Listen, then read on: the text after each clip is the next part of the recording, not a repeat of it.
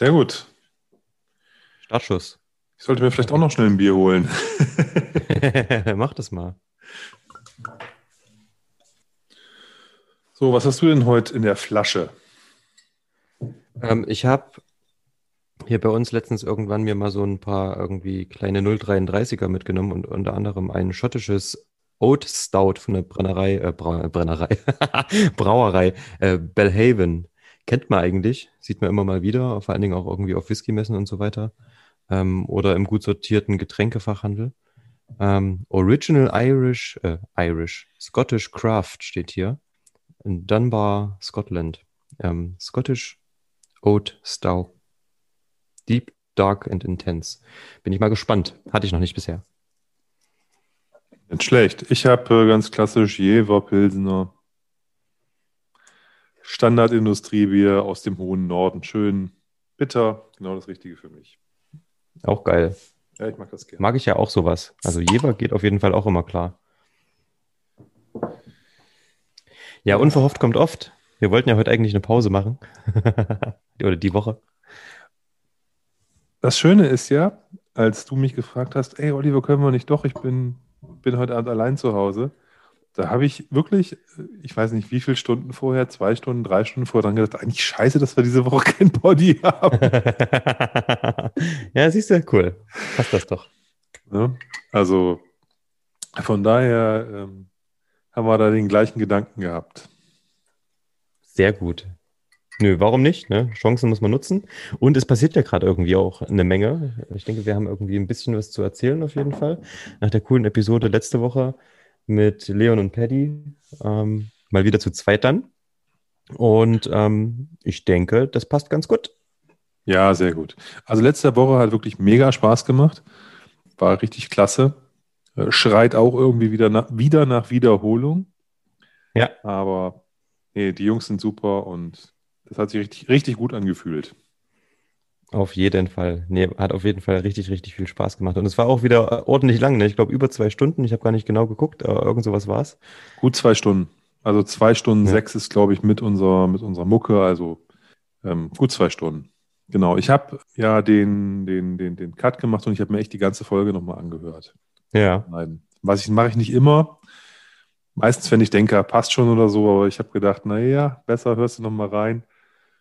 Und Ja. war aber alles gut. Waren keine, keine Tonprobleme oder keine Soundthemen oder sowas. Von daher konnte man das so laufen Na, ich- lassen. Ich glaube, am Ende waren ab und zu mal so ein paar Stotterer drin. So als hättest du ein bisschen verzerrt irgendwie. Zumindest kam es mir so vor. Ja, der Leon hatte ja so einen, so, einen, so einen eigenartigen Modus zwischendurch mal einmal drin, wo der auch irgendwie kein Netz ja, hatte. stimmt. Das Äh, stimmt. äh, äh, äh, äh, äh. Also ein bisschen Imperator aus Star Wars oder so. Ich weiß nicht, was er da ja, das war aber schon wieder geil, ne? Das war cool, ja, ja. Auf jeden Fall. Nee, hat auf jeden Fall Spaß gemacht. Und dann auf zu neuen Ufern. Wollen wir anfangen? Machen wir, lieber Tim.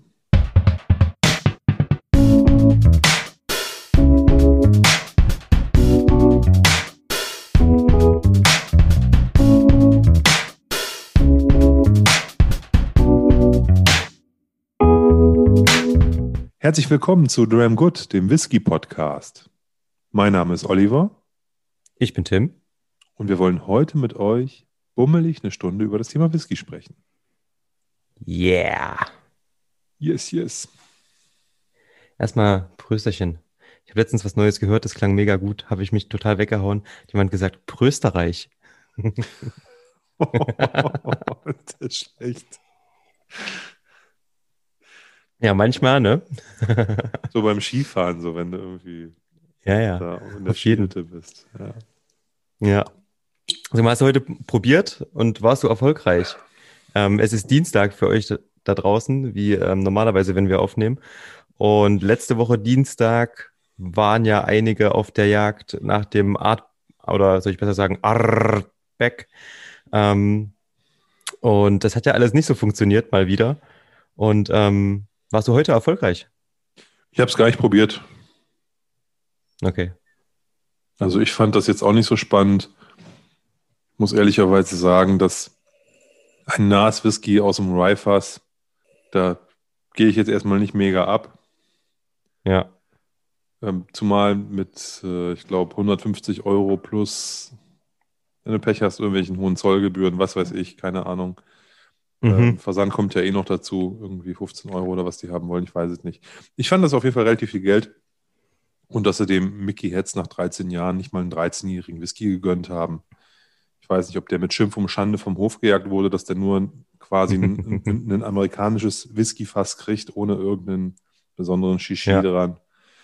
Keine Ahnung. Da hätten jetzt die Rumfässer gut gepasst, finde ich, zu so einer Piratenabfüllung. Das stimmt. Hätte ich auch, also hätte ich auch eher gedacht, dass das irgendwie rum wird. Und auf der anderen Seite habe ich mir heute so überlegt, dann hätte ich lieber, oder gerade eben, als du es gerade gesagt hast, dann hätte ich lieber ähm, Rye Whisky aus dem Nasfass. Gut. Ich meine, jetzt ist mal ohne Scheiß, ne? Das ist, das amerikanische Weißeiche und das ist, da ist wahrscheinlich eine, eine, das ist eine amerikanische, wenn es ein amerikanischer Rye war, das weiß ich gar nicht, aber äh, wenn ja, dann war es eine amerikanische Weißeiche, wo der Whisky drin lag und es ist ein, es ist ein Whisky, der halt Minimum 51% Roggenanteil hatte. Vielleicht auch mehr, vielleicht aber auch eben nur diese 51% im, im, im, im Ja. geringsten Fall. Das ist halt quasi ein etwas anders, geschmacklich anders orientiertes Bourbonfass. Ne, amerikanisches Whiskyfass.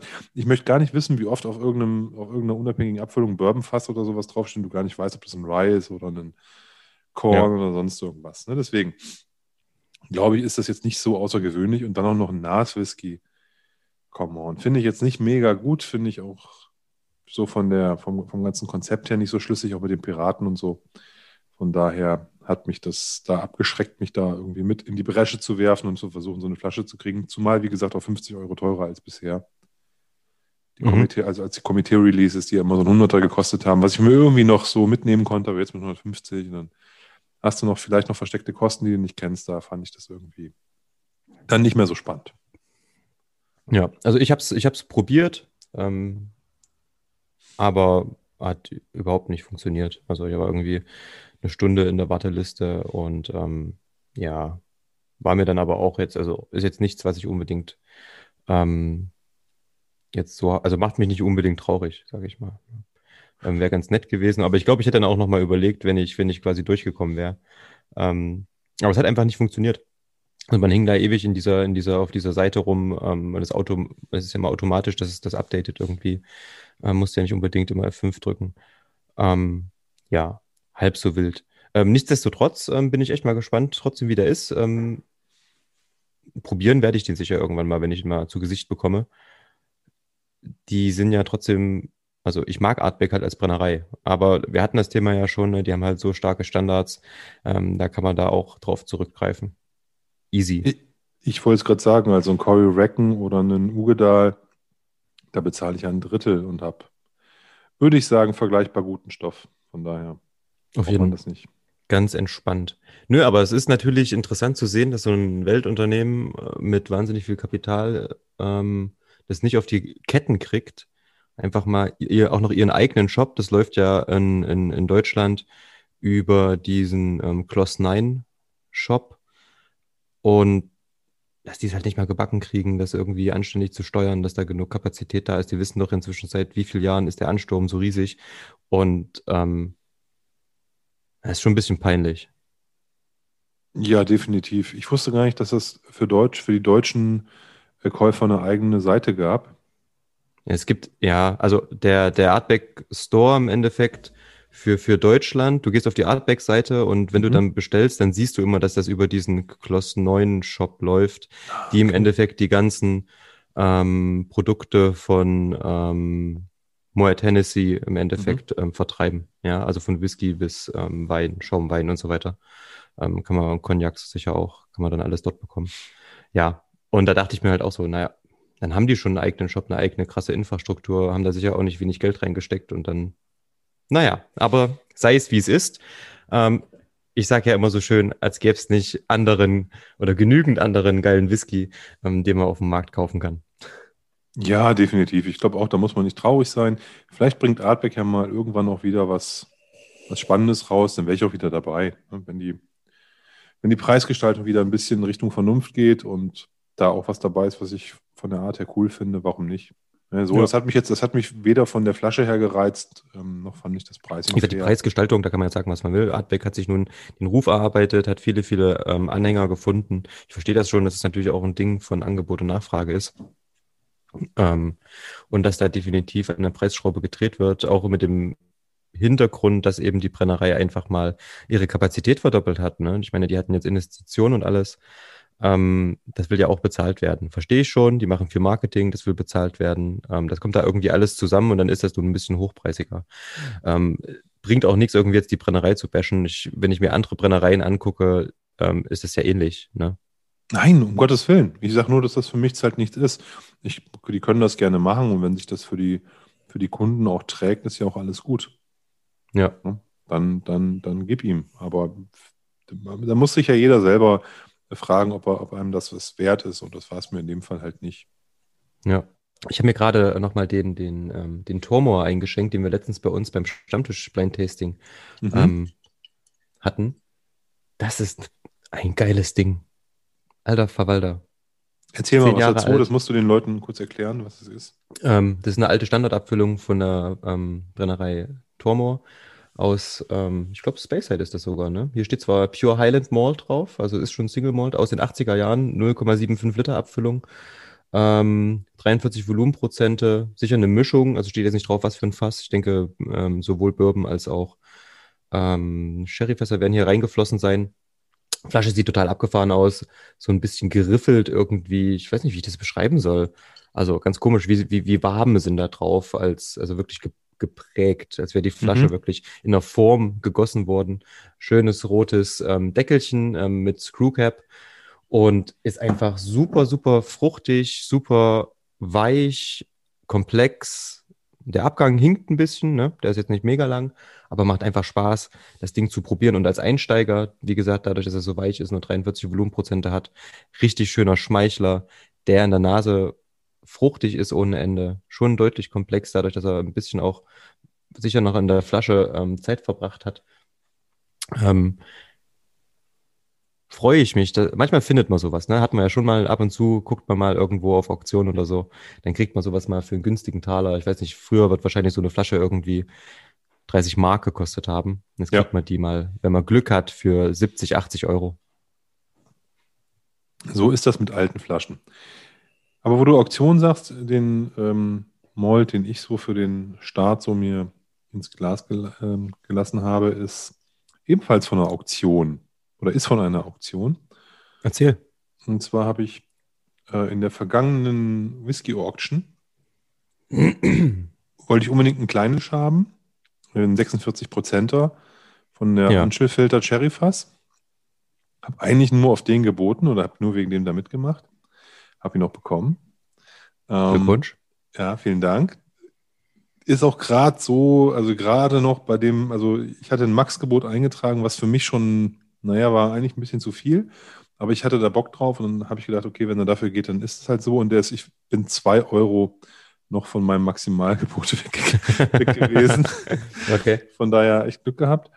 Ähm, aber ich habe einfach so beim, äh, ich hatte nach ähm, Signatory und Anschelfilter gesucht und da sind mir noch ein paar andere Malls ins Auge gestochen und da habe ich mal so sehr niedrige Gebote eingegeben. Also okay. aus meiner Sicht niedrige Gebote. Ähm, Ockentoschen für, ich glaube, 40 Euro. So einen 20-Jährigen? Ja, 17, 18 ja. Jahre. Ja, ja. Äh, zwei Vetter Kerns, irgendwie 19 Jahre oder und einer 18, glaube ich. 18 oder beide 19, weiß ich gar nicht. Aber aus verschiedenen Jahren. Ich glaube, ein 95er und ein 96er oder sowas. Und was war das dritte, was war das vierte? Habe ich jetzt schon wieder vergessen. Aber auch irgendein, ähm, irgendeine eine Unfiltered Collection. Und ist ja egal, auf jeden Fall habe ich mal einen von den Vetterkerns jetzt mal aufgemacht. Mhm. Die ich, bei denen ich übrigens 60 Euro als Maximalgebot eingegeben habe, jeweils mit 19 Jahren.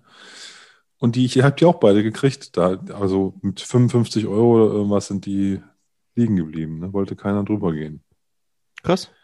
Und das ist, finde ich, eine ganz spannende, ein ganz spannender Hinweis vielleicht für diejenigen, die bei Auktionen versuchen, nochmal was günstig zu bekommen. Das ist nämlich, Ja, komm. Ich habe ja jetzt, ich habe ja jetzt ein paar bestellt, von daher alles gut. ja, prima.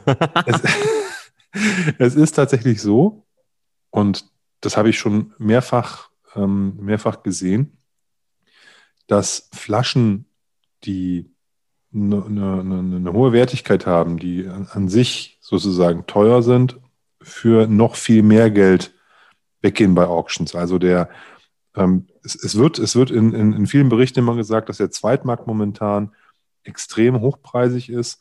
Und es beschweren sich auch viele Leute, dass die Flaschen, die sie unbedingt haben wollen, irgendwie überhalb ein, einer Schmerzgrenze liegen, die noch als vernünftig angesehen wird. Das sind aber ja. immer, immer Flaschen mit einer extrem hohen Güte und einem hohen Alter und einem extrem hohen Preis, also in der Regel, also alles über 100 Euro. So, ne? also eher, eher 150 oder sowas. Jetzt sind aber Flaschen, die da drunter liegen, gar nicht so sehr ja. im Fokus dieser Auktion. Aber trotzdem hauen natürlich viele Leute solchen Kram da mit rein ob es eine Sammlungsauflösung ist und die Sachen damit reinwandern oder eben es halt mhm. Flaschen sind, von denen jemand sagt, ey, der fette Kern, den habe ich jetzt fünf Jahre hier rumstehen, trinke ich eh nicht, ab zur Auktion damit. Ja. Und die kriegt man wirklich sehr, sehr nah am Ausgabepreis, weil der, der hat 2016 hat so eine Flasche 50 Euro gekostet und ich habe jetzt 60 dafür bezahlt mit Gebühren, also 55 plus, 5, plus 10 Prozent Gebühren. Ja. Das heißt, das ist ein sehr, ähm, sehr faires, faires Preisniveau und das ist bei fast allen Sachen, die günstig sind. Also mhm. wenn man jetzt sagt, ich äh, habe jetzt irgendwie einen relativ äh, neu äh, erschienenen, meinetwegen in den letzten zwei Jahren, unabhängig abgefüllten Whisky, der irgendwie zwölf Jahre hat und der damals irgendwie 50, 60, 70 Euro gekostet hat, kostet der das da heute auch. Außer es sind natürlich mega die also dunkle Cola-Fässer, tralala, sowas. Und sowas ist natürlich dann teurer. Aber die ganz normalen, ganz normalen Whiskys, die man auch, die man nicht mehr bekommt, die aber jetzt nicht unter die absolute, also die unter diese Hype-Kategorie fallen. Mhm. Ja, die gibt es da wirklich für ganz, ganz günstige Kurse immer. Und die, da denke, wundere ich mich immer, für was die so weggehen. Also, das ist ja auch, als, als wir, ich weiß gar nicht, in welchem, in welcher Folge, das war in einer der ersten Folgen oder relativ am Anfang unseres Podcasts, wo ich die Flaschen ja äh, mal zu Whisky Auctions hingefahren habe und dann auch mal fünf in die Auktion gestellt habe, die mit, mit einem hohen erwartbaren Erlös, die sind ja für viel mehr weggegangen, als ich das gedacht habe. Aber diejenigen, die einen geringen Erlös hätten erbringen können, also die, also die günstiger waren halt, die haben mir weniger als meinen Einkaufspreis gebracht. Ja, krass, ne? Also ich hatte, jetzt weiß ich noch, so ein Peated Glen Glasso, so eine Originalabfüllung, weil ich dachte, mhm. Nas Whisky, ich habe keinen Bock drauf. Ich wollte ihn irgendwie nicht trinken. Da habe ich damals, ich weiß nicht, 45 für bezahlt und der ist für 35 oder so weggegangen. Und dann hatte ich ja mhm. diesen hässlichen Jura vom, vom Ananda Halber. Den habe ich da ja auch mit reingeschmissen, meine letzte Flasche. Und ich glaube, für den habe ich auch so 45, 50 bezahlt und den hat auch irgendwer für 35 da geschossen.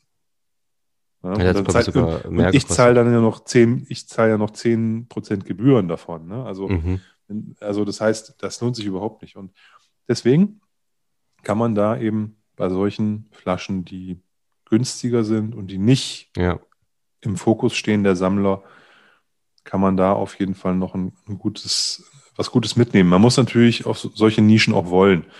Wenn ich sage, ich will unbedingt nur Artbacks und es soll nur, was weiß ich, Tralala sein oder ähm, ja, Eiler, Eiler, Eiler Malls generell sind, glaube ich, ein bisschen hochpreisiger. Dunkle Fässer, Sherryfässer, Portfässer mit einem äh, je trüber und dunkler, desto, desto höher ist die Wahrscheinlichkeit, dass die auch noch nachher teurer sind. Ja. Also, ich sag ich mal, Bourbonfass, hm, also in einer geringeren Alkohol, also nicht, nicht in Fassstärke, sondern in irgendeiner Alkoholstärke zwischen 43 und 50 Prozent mit einem hohen Alter, kriegst du da entspannt. Ja, ich habe heute bei, bei, bei Whisky Experts erst wieder einen Artikel gelesen, da ging es genau darum, die haben jetzt den letzten Monat irgendwie analysiert ähm, mit den Sekundärmarktpreisen und haben halt einfach festgestellt, dass allein im letzten Monat die Preise für Eila-Whiskys um knapp 8%, 7, Schlag mich tot angestiegen sind in einem Monat. Alter, das musst du dir mal vorstellen. Also alles Sekundärmarkt, Auktionen und so weiter und so fort. Dieses ganze Sammlerzeug, ne, was ein bisschen höherpreisiger ist, das geht halt immer noch konstant seit Beginn der Pandemie noch mehr durch die Decke als schon ähm, zuvor. Ja, du, ich glaube das sofort. Ich habe es gerade erst, ich habe vorhin den Artikel erst gelesen, irgendwie hat es mir das angezeigt. und habe ich äh, spontan draufgeschaut, weil ein guter Bekannter von mir auch gerade überlegt, so ein paar Sachen zu verkaufen. Und da habe ich mir gesagt, hier, guck mal da. Jetzt glaube ich, jetzt kann man auch mal was verkaufen. Hm. Ja, wie gesagt, ich, gerade wenn das Sachen sind, die begehrt sind von ihrer Art her oder eben eine höhere, generell einen höheren Wert haben. Ja. Da ist, glaube ich, wenn man das denn möchte, jetzt momentan, glaube ich, eine ganz gute Zeit, um da was abzustoßen, weil da die Leute halt versuchen, sich, sich einzudecken mit älteren Sachen, äh, Flaschen, die es nicht mehr gibt, etc. Ja, aber hatten wir ja, wie gesagt, schon zur Genüge, denke ich, dieses Thema. Auch wenn es immer wieder aufploppt, das ist natürlich was, das ist, ist nun mal nicht vermeidbar irgendwie. Ähm, Nein, aber das Schöne ist, ist halt ja. Bestandteil dessen, von dem, was wir so irgendwie uns den ganzen Tag so Gedanken drüber machen. Nein, nein, und es ist ja so, die Anschilfiltert Collection ist ja nicht gemacht zum Sammeln. Genau. Das sind Whiskys, Absolut. die, das sind, das sind Whiskys, die damals billig waren, bis vor fünf Jahren, Hogsheads. Die haben ja. eine, lange, eine lange Liegezeit gehabt. Also zu der Zeit wurden die ja meistens mit 17 bis 23 Jahre oder so abgefüllt. Und da haben die halt nichts gekostet. Da kosteten die irgendwas zwischen 50 und 65 Euro. Ja. Und damit sind das immer, sind die in dem Bereich Trinkwhisky, auch mit 46 Prozent Trinkstärke. Das sind alles keine Sammlerstücke. Und deswegen kann man die, wenn man sie jetzt mit einem Aufschlag von meinetwegen 5 bis 10 Euro irgendwie noch kriegt, über, über so, eine, so eine Auction, kann man die auch entspannt einfach aufmachen und wegtrinken. Da muss man die auch nicht irgendwie lagern oder hoffen, dass das wertvoller wird. Das wird es nicht. Also, ich habe jetzt viele Leute gesehen, die irgendwie über, darüber geschimpft haben, dass sie die alle Kacke finden und so weiter. Da dachte ich mir, ja, mach das weiter. Das finde ich richtig gut. Schimpft darüber, animiert andere Leute, die nicht zu trinken, dann bleibt mehr für uns. Ja, ich bin da, wie gesagt, hab, haben wir auch schon mehrfach das Thema gehabt. Ne? Ich bin da echt Fan von. Ja. Und das ist jetzt, wenn du jetzt aktuell Whisky kaufst, gibt es ja das Gleiche von auch verschiedenen Abfüllern, aber eben halt deutlich jünger. Mhm. Also die, ja, die aktuellen Signatories, die haben irgendwie acht bis zwölf Jahre. Dann diese, ja. diese Parcel-Serie von, ähm, wie heißen sie nochmal? Elixir Distillers. Scotlands. Ja. Genau. Ne, diese Parcel-Serie, das ist auch irgendwie 8 bis 13 Jahre, glaube ich, so von der, von, von der, von der Altersrange. Ja, ja klar. Es, es sind, sind, gute Dinger dabei, alles gut. Ne? Ich will da auch gar nicht maulen. Das ist aber auch alles kein Sammlerwhisky. Ne? Das ist auch Trinkstärke, 50, 60 Euro, nur eben halt 5, 6 Jahre weniger auf dem Buckel. Ja. Oder 10 Jahre weniger teilweise sogar. Aber auch da, ne, das ist wenn, wenn mal ähm, ältere Sachen gar nicht mehr da sind und du hast mal Lust in fünf Jahren, dann wird das auch noch bezahlbar sein. Das wird jetzt, das sind alles keine Sammlerflaschen. Und die Absolut. zum Trinken da. Finde ich gut. Wo wir gerade beim Thema zum Trinken da sind, ähm, ich habe ja letztens als, als, als Einstieg für mich den Nika from the Barrel genommen. Und der wird definitiv demnächst in den nächsten drei, vier Jahren absolut vom Markt auch verschwinden. Denn was ja heute so ein bisschen in den, in den, ich sag mal, Whisky-Medien ähm, bekannt geworden ist. Beziehungsweise, ähm, ich glaube, der Serge Valentin war es von, von whiskyfun.com. Der hat einen ähm, ganz kurzen Beitrag nur gepostet, wo es im Endeffekt darum ging, dass er super findet, dass es jetzt endlich Regularien für die, für die japanischen Whiskys gibt. Die gab es ja bisher nicht. Wir hatten das ja schon mal kurz in der Diskussion, dass es eben so ist, dass zum Beispiel Nika from the Barrel höchstwahrscheinlich zu einem Großteil andere Whiskys beinhaltet, unter anderem eventuell Ben Nevis, was man vom Geschmack her auch vielleicht mutmaßen kann. Auf der anderen Seite auch Whiskys aus den USA, dass da mal ein Bourbon genommen wird, Whiskys aus Kanada, dass da im Endeffekt ein Kanad Canadian Whisky genommen wird, vielleicht auch irische Whiskys und dann unter japanischem Label verkauft werden. Also es war so ein bisschen alles, so ein bisschen Vogelfreiheit, sage ich mal, bei den mhm. Japanern. Da gab es nie eine richtige Regulierung. Und die haben jetzt ähm, im Endeffekt, ich habe mir die, die Formulierung des Ganzen mal runtergeladen und habe mir das durchgelesen. Man kann im Endeffekt bei der, ähm, ich glaube, Japanese Whiskey Association, äh, Japan Spirits and Liquors Makers Association heißt der ganze Verein. Und ich habe mir das mal runtergeladen, habe mir das mal durchgelesen. Die haben das ganz kurz und knackig gemacht. Ne? Gibt es irgendwie so sieben Artikel, wo sie das alles beschrieben haben. Und dann gibt es einen Artikel, der im Endeffekt wirklich beschreibt, was muss ein japanischer Whisky beinhalten und wie muss das Ganze produziert worden sein. Und da haben die im Endeffekt gesagt, für japanischen Whisky jetzt, okay, es muss ein, ähm, es müssen gemälzte ähm, Körner sein im Endeffekt, beziehungsweise Getreide, Grains, Malted Grains. oder andere ja, Cerealien. Also kann also auch Mais und so weiter sein, ja. Ähm, die aber mit japanischem Wasser ähm, extrahiert werden müssen. Was schon mal interessant ist. Ja, das schiebt dem Ganzen schon mal so ein, so ein Riegel vor.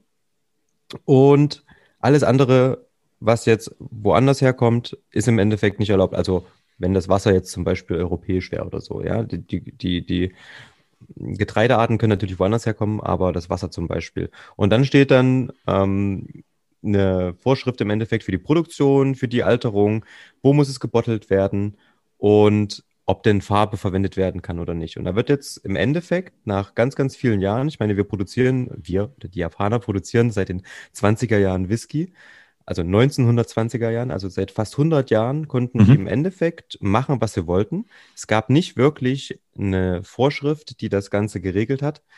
Und jetzt gibt es im Endeffekt diese Vorschriften. Und für die Produktion ist es im Endeffekt nun so, dass, die, dass der Alkohol destilliert werden darf, nicht höher denn äh, als, als, als 95 Prozent. Dann ganz wichtig, was jetzt nämlich dazu kommt, ist, dass das der Alterungsprozess, der Reifeprozess in Holzfässern stattfinden muss. Also hier wird nicht gesagt, wie zum Beispiel in Schottland Eiche. Holzfässer müssen es aber sein. Dann mindestens drei Jahre und in Japan.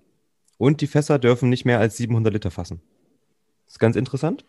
Mhm. Und das, Bot das Bottling, also die Abfüllung der ganzen Flaschen, muss auch in Japan stattfinden. Darum geht es ja auch. Und wenn der Whisky in die Flasche kommt, ähnlich wie in Schottland und anderen, also auch in der EU natürlich, äh, mindestens 40 Volumenprozente haben muss. Und es ist in Ordnung, allerdings den Whisky mit Zuckercouleur zu färben. Das sind die vier beziehungsweise fünf, wenn wir die Produktion dazu nehmen, ähm, einfachen Regeln, die, an die sich jetzt Japan halten muss. Ist cool, ist ein einfaches Regelwerk, finde ich. Steht auch ein bisschen was zur Zielsetzung da, warum sie das Ganze machen. Im Endeffekt einfach, um Transparenz für die Kunden zu schaffen, ja. Weil man im Endeffekt, also man hat ganz oft gesehen, im Internet, wenn man sich ein bisschen mit japanischem Whisky beschäftigt hat, gibt es so eine Tabelle, das ist im Endeffekt ein Diagramm und da sind die ganzen Brennereien beziehungsweise Produzenten aufgelistet und da gehen dann so Stränge fort mit den verschiedenen Marken, die produziert werden. Und dahinter stand dann immer im Klammern Real Japanese Whisky oder Fake Japanese Whisky. So konnte man es, wenn man sich wirklich damit beschäftigt hat, so eine PDF runtergeladen hat, dann wirklich erstmal sich da durchfuchsen. Das Ding war riesengroß, weil die produzieren ja wahnsinnig viel Whisky und haben auch ganz viele verschiedene Marken. Konnte man sich so ein bisschen da durchfuchsen. Ne? Ist für den Otto von Normalverbraucher natürlich ein absolutes Unding. Was außerdem jetzt da drin steht, was auch ganz cool ist, die nehmen sofort solche Begriffe raus wie Japanese Style ähm, und sowas, ne? dass man eben nicht sagt, okay, nach japanischer Machart und so ein Kram, wird alles direkt rausgenommen, ist verboten, darf man nicht aufs Label drucken. Ähm, wer ja Japan verwendet, muss sich an die Regeln halten, fertig ist der Lack. Man hat jetzt noch so eine kleine Karenzzeit, ich habe ja gerade gesagt, ne, mindestens drei Jahre im Fass, so eine kleine Karenzzeit eingeräumt. Also das Ganze gilt jetzt ab 31. März. Und die Produzenten, sag ich mal, sind ja nicht alles Brennereien, sind ja teilweise auch Abfüller, die, wie gesagt, anderen Whisky nutzen. Die Produzenten haben jetzt Zeit bis zum 31. März 2024, das heißt genau drei Jahre, was im Endeffekt der Reifephase entspricht. Die können also jetzt anfangen, richtigen Whisky zu machen, um den dann ähm, in drei Jahren auf den Markt zu bringen. Das heißt, in drei Jahren, denke ich, werden wir Probleme haben, den alten, zum Beispiel Nicker from the Barrel, weiterhin beziehen zu können, um den Bogen rund zu machen. Hm. Was auf der einen Seite natürlich schade ist um Nicker from the Barrel, auf der anderen Seite, auf der anderen Seite aber natürlich sehr positiv ist, was die intrinsische Qualität von japanischem Whisky äh, betrifft. Weil, das darf man ja nicht vergessen, solche Standards werden ja nicht eingeführt, um irgendwie die Leute zu ärgern, sondern um uns, uns Kunden auch ein Stück weit zu schützen, dass man nicht irgendwelche kanadische Plörre kriegt, die irgendwie noch mal ein halbes Jahr in einem Fass in Japan lag und die einem dann da als japanisches Qualitätsprodukt für, ja, und wie, wie das bei japanischen Whiskys ist, in der Regel auch relativ teuer verkauft wird. Oder eben halt billig verkauft wird und dann kann man es ja meistens auch nicht trinken, was da aus Japan kommt, finde ich zumindest nicht. Ist ja, ja, also das, was die, die, die, günstigen Sachen aus Japan, das ist ja wirklich nicht, nicht, nicht gut. Und ja. von daher erinnert mich so ein bisschen an die, an diese, an die Diskussion aus dem Bourbon-Buch vom Thomas Dominik über die äh, wie, wie man mhm. durch diese ganzen Qualitätsstandards, durch die Bourbon Acts, die Qualität von der Spirituose hochgezogen hat in, in ein paar Jahren. Mhm. Äh, weil man eben gesagt hat, der muss halt bestimmte Qualitätsmerkmale aufweisen und da haben die Produzenten sich einfach ganz anders Mühe geben müssen, ein gutes Produkt zu machen, was auch ein eigenes Produkt ist, etc. etc. Von daher finde ich das gut. Äh, ich glaube, das wird wahrscheinlich, also es wird wahrscheinlich Whisky noch mal ein Stück weit teurer machen in Japan. Das dachte ich mir auch. Das, da, da ist von auszugehen. Es werden mit Sicherheit auch bestimmte Produkte verschwinden dadurch. Aber, ne, aber das, was dann da ist, da kann man dann auch von ausgehen, dass es eben halt auch die entsprechende Qualität hat, die draufsteht. Und das ist natürlich, finde ich super. Finde ich ja. gut. Es ist ja jetzt schon so, dass japanischer Whisky, vor allen Dingen Whisky mit dem Alter, echt teuer ist. Also auch wenn man direkt die Brennerei draufstehen hat, wo man sich dann im Endeffekt auch sicher sein kann, dass es natürlich aus der Brennerei kommt. Ich denke jetzt an sowas wie dem Hackschuh oder Yamazaki 12 und sowas. Und die sind ja wirklich, die hat man früher für 50, 60 Euro gekriegt, dann sind die irgendwann hochgegangen auf 80, 90, 110, 120, kriegt man sie jetzt vielleicht, wenn man Glück hat. Eigentlich sind die gerade bei 140 für zwölfjährige Japaner mit 43 Volumenprozenten, ja. Ja.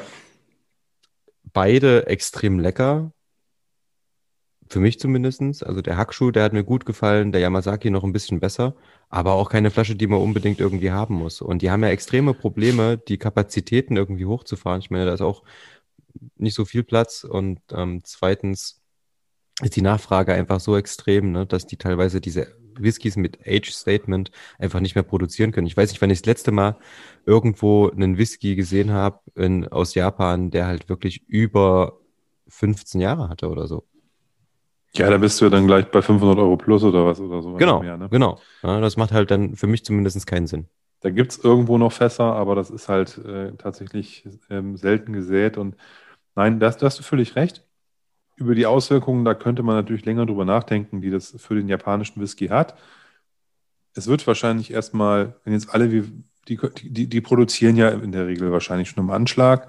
Das heißt, der Markt wird nochmal ein bisschen verknappt. Diese ganzen Billigabfüllungen, die heute aus Whiskys aus Schottland, Irland und Kanada bestehen, die oder, oder sonst woher bestehen, die werden vielleicht wegfliegen. Die werden vielleicht nicht mehr mhm. so nachkommen, könnte ich mir denken. Ja.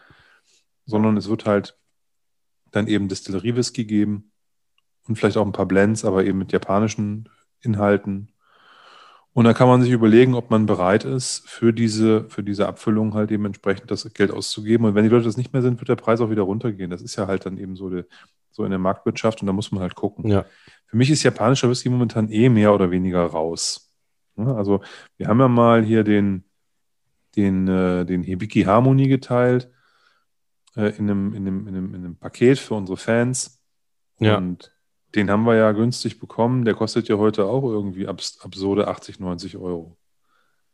Dafür ist es halt wirklich unsinnig. Ne? Ja, also, ist, wie gesagt, ist, damals für 50 Euro ein ja. totaler No-Brainer. Der, also den gab es ja teilweise sogar für im Angebot mal für ein bisschen weniger sogar noch, aber 50, 60 Euro.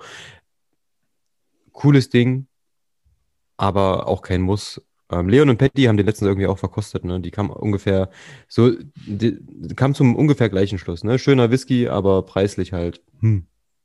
Genau, und ich meine, da hatten wir das Glück. Ich habe den ja irgendwie mal vom, vom Matze, der hatte den im Globus irgendwie, der hatte, wie der, wie der Matze so ist, der immer im Globus einkaufen geht und dann immer wild äh, SMS schreibt, äh, WhatsApp schreibt, äh, hier, ich, da gibt es die Flasche im Angebot, will jemand eine, dann ich kann den Kofferraum vollladen.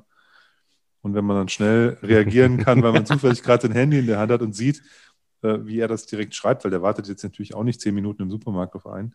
Aber dann kann man halt ihm da sagen, hier komm, bring mir eine Flasche mit. Und ja. ähm, so ein, so, ein, so ein Japanese Harmony für einen Fuchs kann man machen. Allein schon, die, ich habe die Flasche halt ja auch noch aufbewahrt. Im Übrigen heute, lustigerweise, ich habe die nämlich heute beim, im Vasenschrank wiedergefunden. Ich wusste gar nicht mehr, wo ich die hingestellt habe, die leere Flasche. Die hatte ich ja. so im, im, hinteren Bereich. Wir haben so, ein, so, eine Kommode, wo so ein paar Vasen drin stehen. Und ich habe eine Vase wegstellen wollen. Dann habe ich die Flasche gefunden, habe ich sie mal gleich rausgeholt, habe die nochmal ein bisschen sauber gemacht und die Etiketten abgelöst und so. Ja. Und äh, jetzt gefällt mir die natürlich richtig gut. Und da weiß ich schon, dass ich wieder was Neues für ein Living Bottle Projekt, neues Glas habe. Also das lohnt sich schon, allein wegen diesem schweren Dekanter, wenn man den dann günstig kriegt. Aber jo. wie gesagt, für 80 Euro oder mehr, das ist, ist Wahnsinn. Das macht auch keinen Sinn. Aber lecker fand ich nee. ihn schon.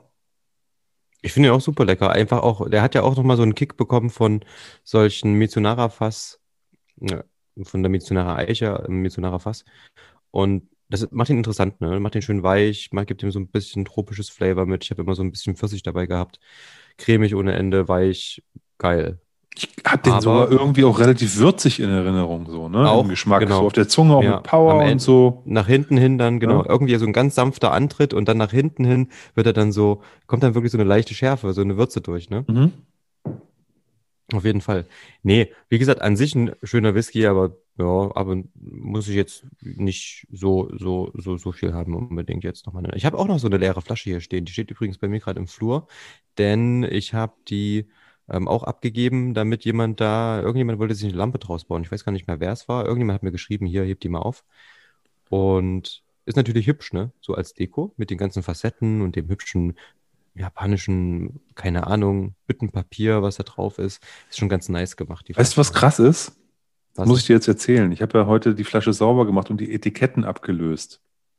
Wie lange braucht man normalerweise, um ein Flaschenetikett abzulösen, wenn man es ins Wasser legt? Wie lange dauert das? Stunde. Ich würde würd sagen, sogar mehr, über Nacht oder irgendwas, damit sich das. Dieses Büttenpapier, das legst du in das, in, in, in also ich hatte eh abgewaschen Mittag, ich habe die Pulle da einfach mit reingelegt, habe Ja. den Abwaschlappen auf, über die Flasche drüber gelegt, dass die halt komplett benetzt ist, weil das Wasser nicht so stand, dass die Flasche sozusagen komplett unter Wasser war. Hab irgendwie, ich weiß gar nicht, noch ein bisschen rumgekramt, irgendwas gemacht. 20 Minuten später, ich konnte die Etiketten an einem Stück, ohne einen Rest an der Flasche, konnte ich die so runterziehen. Ohne dass da irgendwas zerrissen ist, haften geblieben ist, sonst was. Das heißt, das Papier hat tatsächlich eine andere Qualität als Etikettenpapier. Ist vielleicht ein, ein, ein Hinweis auf dieses, was man manchmal irgendwo liest, handgeschöpft, Büttenpapier, weiß der Geier was, was das ist. Aber es ist auf jeden Fall eine andere Pa- Papierqualität und auch der Kleber, mit dem das festgeklebt ist, ist ganz anderer als dieser Standard-Etikettenkleber, der relativ schwer abgeht, wo man dann ja immer auch so, so Schmierreste drauf hat, die man dann so runterrubbeln muss und so. Das ist da gar nicht gewesen. Blank wie ein Babypopo. Nice. Ja, Ja, fand ich tipptopp. Ne? Ich verzweifle da ja regelmäßig dran. Ich habe mich ja schon mal hier im Podcast drüber beschwert, wenn irgendwelche Leute, wenn du Samples bestellst und irgendwelche Leute auf die Samples so mit Ultrakleber, Betonsteinkleber ihre Etiketten draufkleben und du nichts abkriegst, auch gar nichts. Kannst du einweichen mit warmem Wasser, dass der Kleber irgendwie weich wird. Dann gehen vielleicht die Etiketten so abzurubbeln mit einem, wie heißen diese Topfkratzer? Stahlschwamm. Ja, ja, so ein Stahlschwamm. Und dann hängst du dann da irgendwie im heißen Wasser, versuchst das Zeug abzukriegen und dann bleiben immer noch Reste. Und dann, wenn du es dann in den Topf schmeißt, also ich koche die Flaschen halt immer aus, damit das irgendwie hygienisch ist, wenn ich sie nochmal verwende. Ich meine, wenn ich irgendwie für Freunde was abfülle, muss ich keine neue Flasche nehmen. Da Ja. ist unsinnig und die Flaschen kann man super wiederverwenden, bevor ich sie ins Altglas gebe. Einfach nur schön heiß ausgekocht mit, also wirklich richtig in den Topf und dann schön fünf Minuten kochen und dann fertig. Ähm, aber ich habe halt auch keinen Bock, dass diese Kleberreste dann mit im Topf wandern und dann hast du das im ganzen Wasser und dann hast du alle Flaschen irgendwie, keine Ahnung, ob man das schmeckt oder nicht, habe ich einfach keinen Bock drauf. Da schmeiße ich die Flaschen dann lieber weg, anstatt ich sie nochmal verwende, weil irgendwelche Schlaumeier dann so einen übelsten Kleber verwendet haben. Genau. Und ich habe auch das Gefühl, das ist Epoxidharz oder sowas, was die Ja, nehmen, auf jeden Ja, ja. so, schöne Schicht über die. Das gibt ja, das sind die, das, das habe ich auch erlebt einmal, Samples bestellt und dann hat irgendjemand die Samples einfach mal in, äh, in Wachs getunkt oben, damit die dicht werden. Nein, also mich, mich nervt ja schon dieses, dieses, wie heißt das Zeug, was man da rum, rumwickelt? Ja, ich weiß, was du meinst. Ich Ne? nutze das ja auch manchmal, pa Parafilm. Ja, ja. Parafilm, ne? Das geht mir schon richtig auf die Eier. Ich habe noch nie erlebt, also wirklich, ich habe noch nie erlebt, wir haben alle kaufen die gleichen Flaschen. Die Flaschen haben einen Deckel, der hat einen Dichtring drin oder eben oben diese kleine Platte, ähm, die alles dicht macht. Ich habe noch nie erlebt, dass so eine Flasche ausgelaufen ist. Es sei denn, es war so eine dicke Flasche, was ja ähm, dem einem Hörer bei uns passiert ist. Unsere Flaschen waren ja bei dem Sample-Set immer ein bisschen bauchig und die Maxis haben dann so gerade so wirklich gepasst. Ne? Und dann ist es wahrscheinlich mal durch so eine Walze oder irgendwo, keine Ahnung, bei der Post durchgerutscht. Das kann ja auch alles passieren, ist auch überhaupt nicht schlimm. Und da ist aber so eine Flasche geplatzt. Das habe ich, aber da hätte auch Parafilmix geholfen. Da hätte Parafilm nichts geholfen, da hast du völlig recht. Ich, also wo Parafilm, glaube ich, gut ist, ist halt, wenn man Flaschen länger stored. Das mag Sinn machen. Äh, Das zweite ist, wenn du, wie du es gerade sagtest, die äh, die Flaschen auskochst und den, auch den Deckel mit auskochst und wiederverwendest. Mach Weil dann, ja, ich habe das schon, mach das schon mal, also ich habe mich, ich schmeiß die auch nicht immer gleich weg, wenn die noch gut sind. Aber dann musst du halt wirklich, wenn du das verschi- verschickst, ähm, Parafilm drum machen. Wir haben es gerade gehabt, ich habe mit meinem Bruder und einem Kumpel machen wir so ein kleines, kleines gemeinsames Tasting Ende Februar. Mhm. Und wir schicken uns gerade so ein bisschen die Samples durch die Gegend für den, für den Abend. Und da ist von meinem Bruder zum Kumpel hin, ähm, da hat ein CL nachher gefehlt und ist halt so irgendwie in den Karton gelaufen. Okay. Durch die Bewegung. Da ist das Glas nicht kaputt gegangen, aber es war kein Parafilm drum. Und da waren statt fünf noch vier in dem, in dem Fläschchen drin. Was jetzt in dem Fall nicht schlimm ist. Das, deswegen muss man ja nichts tun, weil es ja auch jetzt kein, äh, da, da beschwert sich ja keiner, weil es unter Kumpels ist und so. Ne? Aber da hat er auch gesagt, Mensch, Mist, ja, war eine ausgekochte Flasche mit einem ausgekochten Deckel. Ja. Äh, da wäre es sinnvoll gewesen, nochmal eine Rutsche Para, Parafilm drum zu rollen, um das Ding auch wirklich dann dicht zu machen. Aber ich gebe dir recht, das nervt auch. Und manche haben ja auch so, es gibt auch, glaube ich, verschiedene Parafilmarten. Also ich, den Parafilm, den ich habe, den kann man auch einfach, dann, dann, da gehst du mit dem Nagel auf die Flasche, auf den, auf den, auf den Drehverschluss, Ja.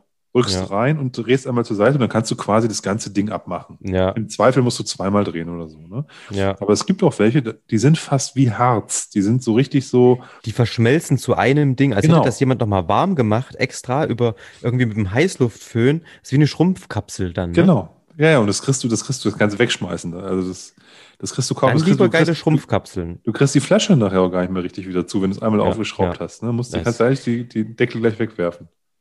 Ja, also ich habe das für mich jetzt so gemacht, wenn ich Flaschen wiederverwende, ich ähm, bestelle ja auch für uns immer, für unser Sample-Set, die, die, die Flaschen und ich bestelle einfach immer, keine Ahnung, 10 Deckel mehr oder 20, was weiß ich. So ein Deckel kostet 10 Cent und dann habe ich noch ein paar frische Deckel hier einfach rumkullern oder wenn ich mir, also auch wenn ich mir selber mm, Sample-Flaschen bestelle, wenn ich ab und zu mal irgendwie eine Teilung mache oder von meinen Flaschen, die offen sind, was teile, dann ist das in der Regel so, dass ich da ein paar extra Deckel habe, wenn ich, wie gesagt, für Freunde eine Flasche rausgebe. Andererseits, wenn ich eine Flaschenteilung mache, nehme ich immer frische Flaschen, weil ich, ich nehme ja dann, ich sage ja auch so, okay, ich hätte gerne extra 80 Cent für die Flasche und den Deckel Ja, klar. und das Etikett und so. Dann finde ich auch richtig so, ja, aber unter Freunden so entspannt irgendwie ausgekocht, neuer Deckel drauf, fertig, kann man alles wiederverwenden. Ey, jetzt haben wir uns in das Thema ungefähr schon seit 10 Minuten reingehauen. Das finde ich geil.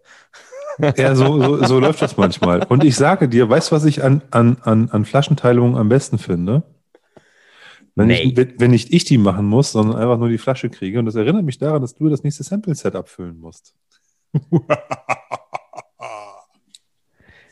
Soll ich euch sagen, was drin ist? Ja, sag's uns, sag's uns. na gut, na gut. Also, wir probieren ja heute, ich kann ja schon mal ein bisschen spoilern.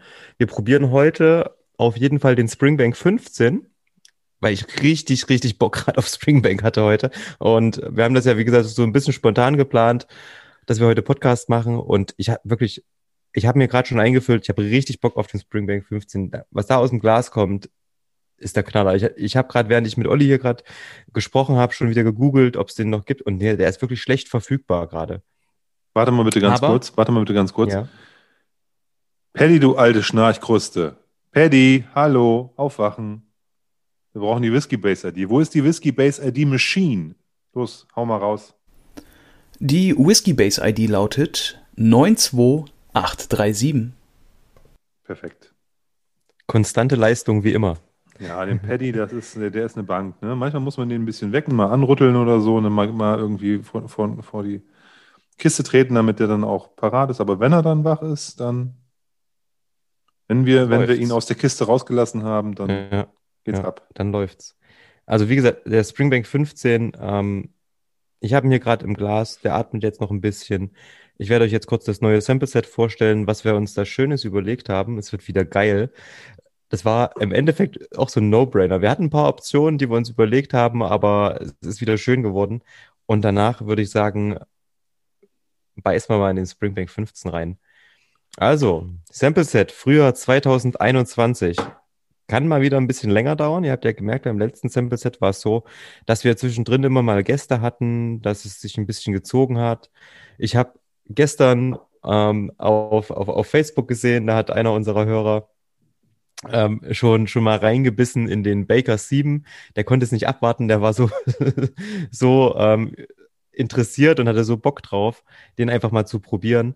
dass er, dass er gestern schon mal in den äh, ein, ein Gläschen von dem von dem Bakers probiert hat. Ich habe da einfach mal kurz hingeschrieben, hey, hey, warte, kommt erst in der übernächsten Folge. Und von daher beste Grüße raus an dich, Sven, wenn du das hörst. Und das neue Sample Set, wie gesagt, kann sich dann auch ab und zu vielleicht ein bisschen verzögern. Dann kommen wir damit vielleicht von März bis Anfang Mai oder so. Das kann durchaus sein, ja. Jetzt will ich euch nicht länger auf die Folter spannen. Was ist drin? Ich habe im letzten Jahr mit den Jungs vom Leipziger Whisky-Stammtisch eine Großbestellung beim Whisky Broker gemacht. Und zwar gab es da ein paar ganz interessante Sachen. Unter anderem gab es dort einen Artmore aus dem Jahr 1999. Der durfte einige Zeit in einem Bourbonfass reifen und wurde auch mit diesem, also in diesem Bourbonfass oder aus diesem Bourbonfass direkt abgefüllt. Konnte man dann beim Broker kaufen und alle Leute waren mega, mega begeistert von diesem 1999er Artmore aus dem Bourbonfass. Geil. Mhm. Richtig, richtig geiles Ding. Und was hat aber der Whisky Broker gemacht in Schottland? Der hat sich geilerweise einfach mal noch ein bisschen was übrig gelassen und hat damit einen Quarter Cask gefüllt. Und da drin war Oloroso Sherry.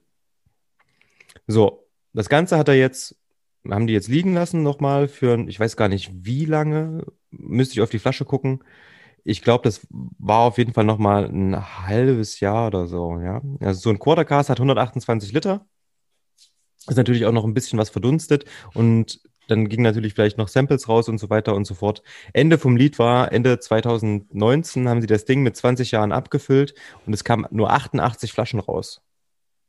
Und ich habe mir davon eine gegönnt und würde die sehr, sehr gern für unser Sample Set verwenden, weil ich die einfach gern probieren möchte. Ich denke, dass die wahnsinnig hochwertig ist und es ist halt auch eine super Rarität einfach. Ne?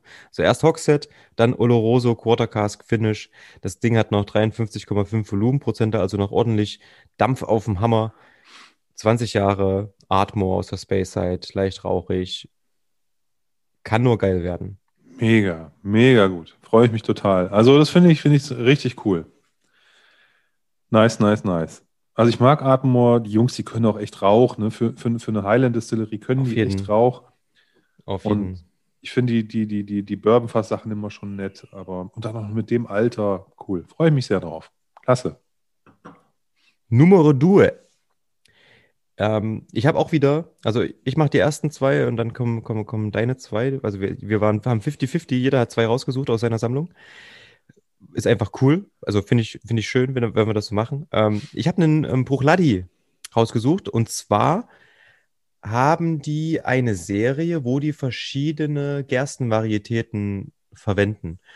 Und da gibt es eine, die ist nochmals unterteilt, was ich nochmal interessanter finde, wo man im Endeffekt die Gerstensorte Burr oder Beere ähm, verwendet hat. Ja, B-E-R-E. Burr Barley aus dem Jahr 2010.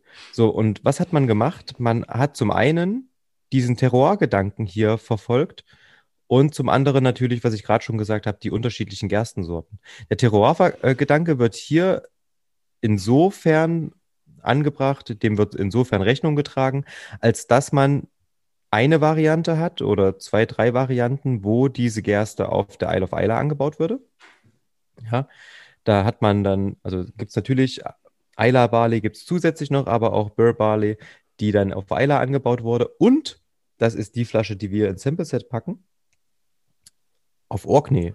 Das heißt, wir haben hier eine Verbindung von Gerste, die auf der Isle of Orkney oder auf den Orkneys besser ge- gesagt, ne, es sind ja mehrere Inseln, gewachsen ist, angebaut wurde und dann im Jahr 2010 destilliert wurde auf der Isle of Isla in der Brennerei Bruchladi. Und das Ganze kam dann in American Oak Cask. Hat acht Jahre nur gereift, aber ich kann euch sagen, acht Jahre mit dem Spirit von Bruchladi, das heißt nicht, dass das irgendwie ein Low-Performer ist, das ist in der Regel trotzdem geiles Zeug. Ich erinnere mich an die rauchigen Sachen, wenn ich mir irgendwie einen siebenjährigen Port Charlotte angucke, die Dinger, die sind Wahnsinn, ja. Auch äh, besonders diese Sachen, wo die eben mit den verschiedenen Gerstensorten spielen. Ich hatte letztens irgendwann einen Isla Barley Port Charlotte im Blind Tasting und habe den mit sieben Jahren älter geschätzt als zum Beispiel den Zehnjährigen. Also da kann man sich auch freuen. Acht Jahre alt, American Oak Cars, 50 Volumenprozente. Ist eine Flasche, die auch nicht ganz so teuer ist. Ja, das ist so ein Ding, wo man auch immer drauf gucken muss. Die kostet zwischen, ich sag mal, 65 und wenn man, ja, wenn es hochkommt, 75 Euro. Irgendwas dazwischen in dem Bereich. 65 bis 75 Euro. Für acht Jahre, ja, okay, verstehe ich. Ist natürlich schon ein Preis. Auf der anderen Seite freue ich mich da richtig drauf, weil hier, wie gesagt, mit diesen Terrorgedanken einfach auch gespielt wird. Wird auf jeden Fall witzig. Sehr schön. Also auch eine ganz spannende Flasche.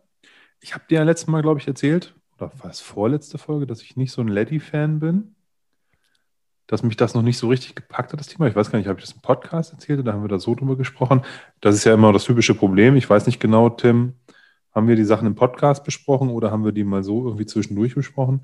Fakt ist aber, ich bin auf dem, ich bin auf dem Lady-Auge so ein bisschen blind. Ja. Kenne mich da relativ wenig aus, habe relativ wenig probiert.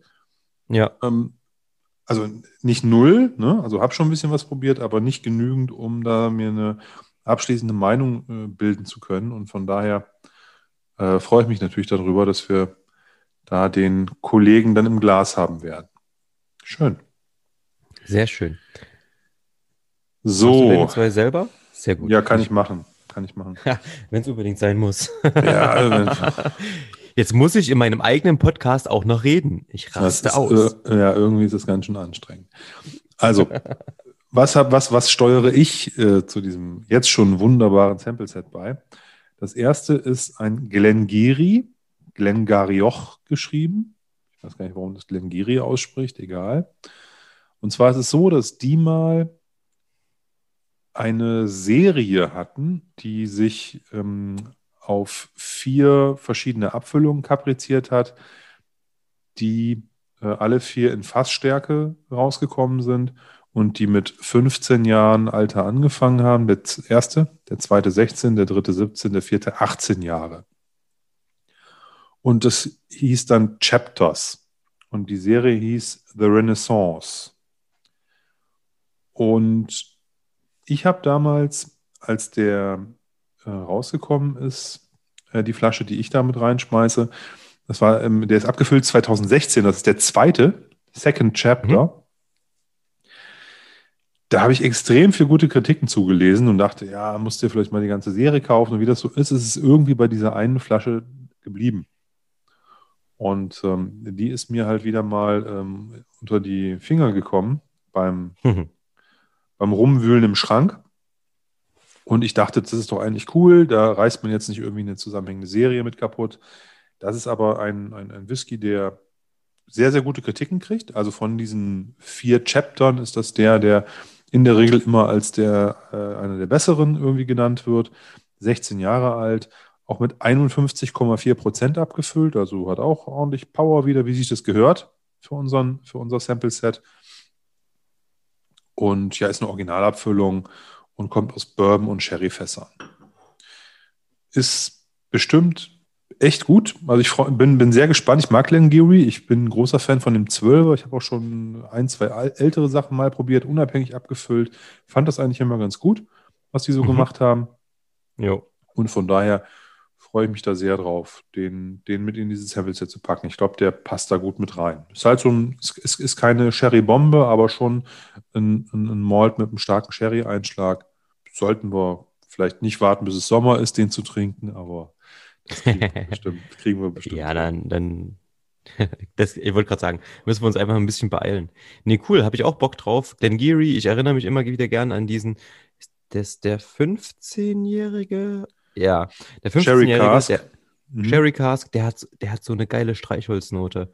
Ne? Ich, bei Schwefel bin ich ab, wenn es zu viel ist, auch empfindlich, aber der hat so eine geile Note, so ein bisschen dreckig. Ich weiß natürlich nicht, ob diese Renaissance, äh, Renaissance ähm, Chapter 2 genau das gleiche irgendwie hat. Ähm, ist interessant, freue ich mich drauf. Hast du schon mal ein Sample probiert oder ist es auch für dich Neuland? Ist für mich auch Neuland.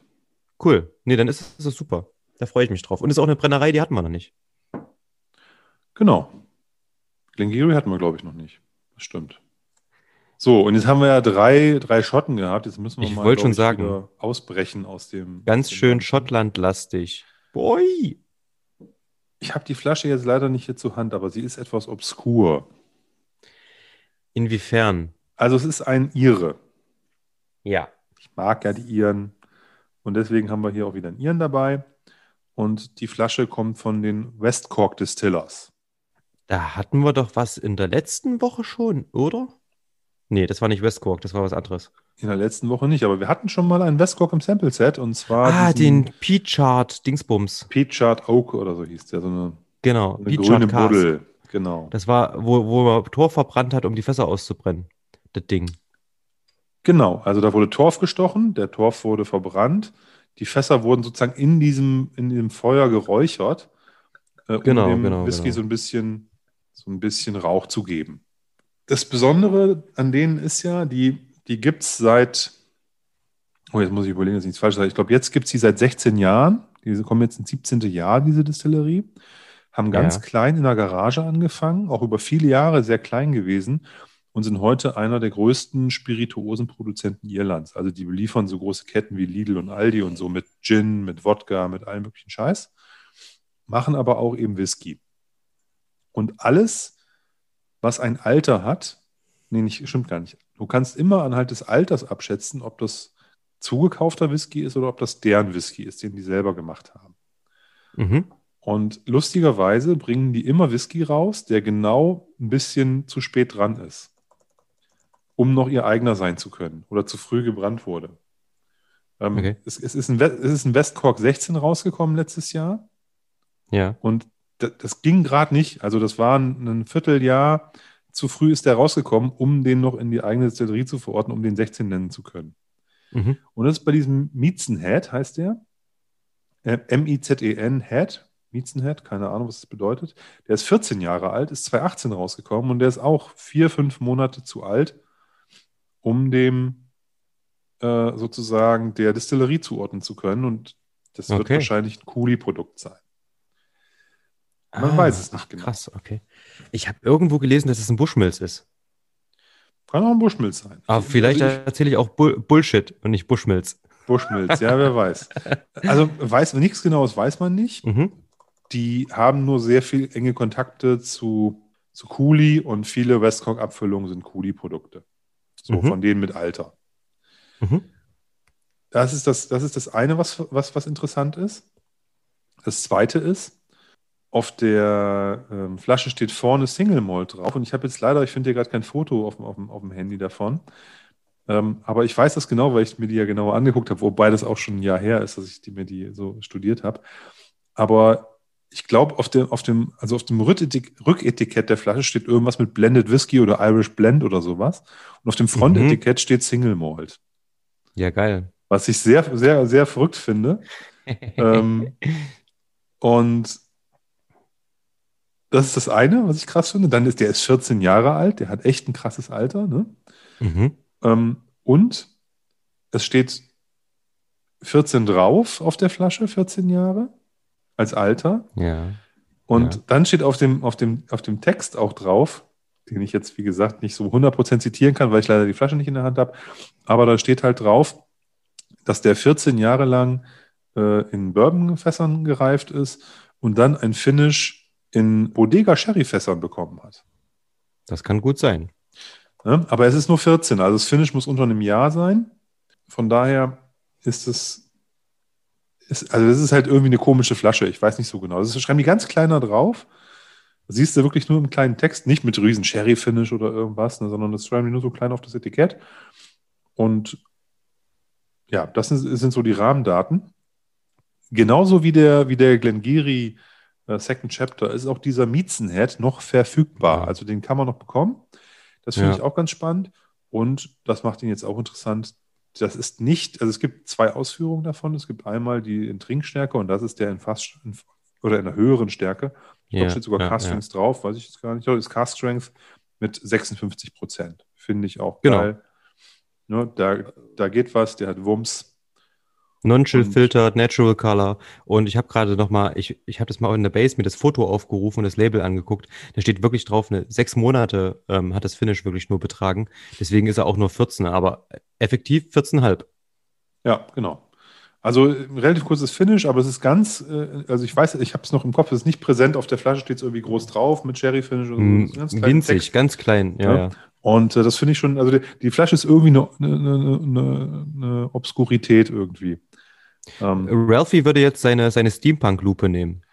ja, der braucht seinen Steampunker dafür, mit Sicherheit. Ich finde es auf jeden Fall eine spannende Flasche. Ich habe die, ich weiß gar nicht, warum ich die noch nicht aufgemacht habe. Es ist halt immer so, irgendwie greift man was zu was anderem und wir haben auch so viel Zeug. Aber das ist, ähm, ja, wie gesagt, 14 Jahre, fast stark, Irish, Bourbon fast gereift, tolles Finish hinten dran. Da kann eigentlich nicht viel schief gehen. Von daher Ja, bin ich da sehr gespannt drauf. Ich habe den noch nicht, auch noch nicht probiert, freue mich aber auch da sehr darüber, äh, das Ding hab anzutesten. Und wenn der gut ist, dann kann man den halt nochmal nachkaufen. Das ist ja auch das Schöne, weil er eben noch verfügbar Genau, ist. genau, genau. Ich habe den, ich habe den ähm, schon ein paar Mal im Whisky-Botschaft, da haben die Werbung irgendwo, gab es mal eine Seite, wo die, und da hat mich auf jeden Fall die Flasche angesprochen und ich habe so überlegt, so, das klingt auf jeden Fall cool.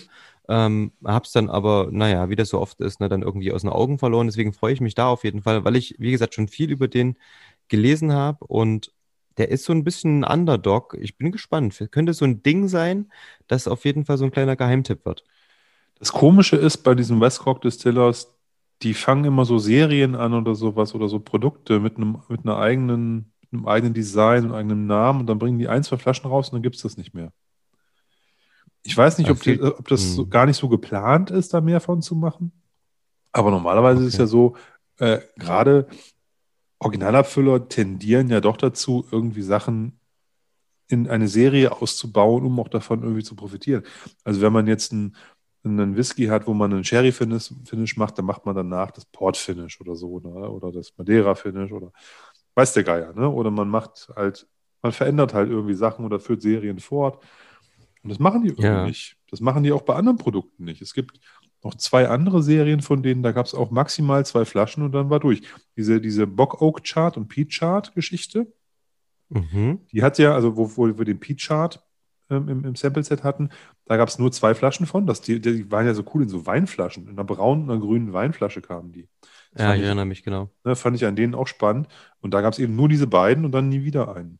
Dann gibt es noch eine, eine, eine, eine andere Serie, die heißt Skibberien oder so ähnlich. Skibberien oder Skibberien, ich weiß Ah, nicht, das wie sind auch ausspricht. die.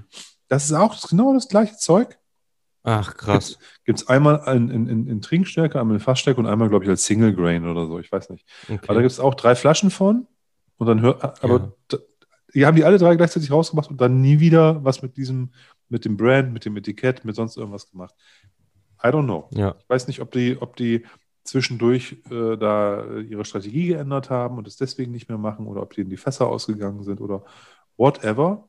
In letzter Zeit gibt es ja nur noch die Original-Westcork-Produkte und nicht mehr diese Sonderserien. ja, Ja, man wird sehen. Aber es ist auf jeden Fall spannend und ähm, finde ich, finde ich ganz interessant, was die da so treiben auf der Insel. absolut. Für verrückte absolut. Dinge. Und ich habe ja auch so ein bisschen Ja. so ein Herz so für so, so Spinnersachen, so, weißt du, so Sachen, die irgendwie komisch sind. Finde ich immer ganz Ja. gut. Jo, auf jeden Fall.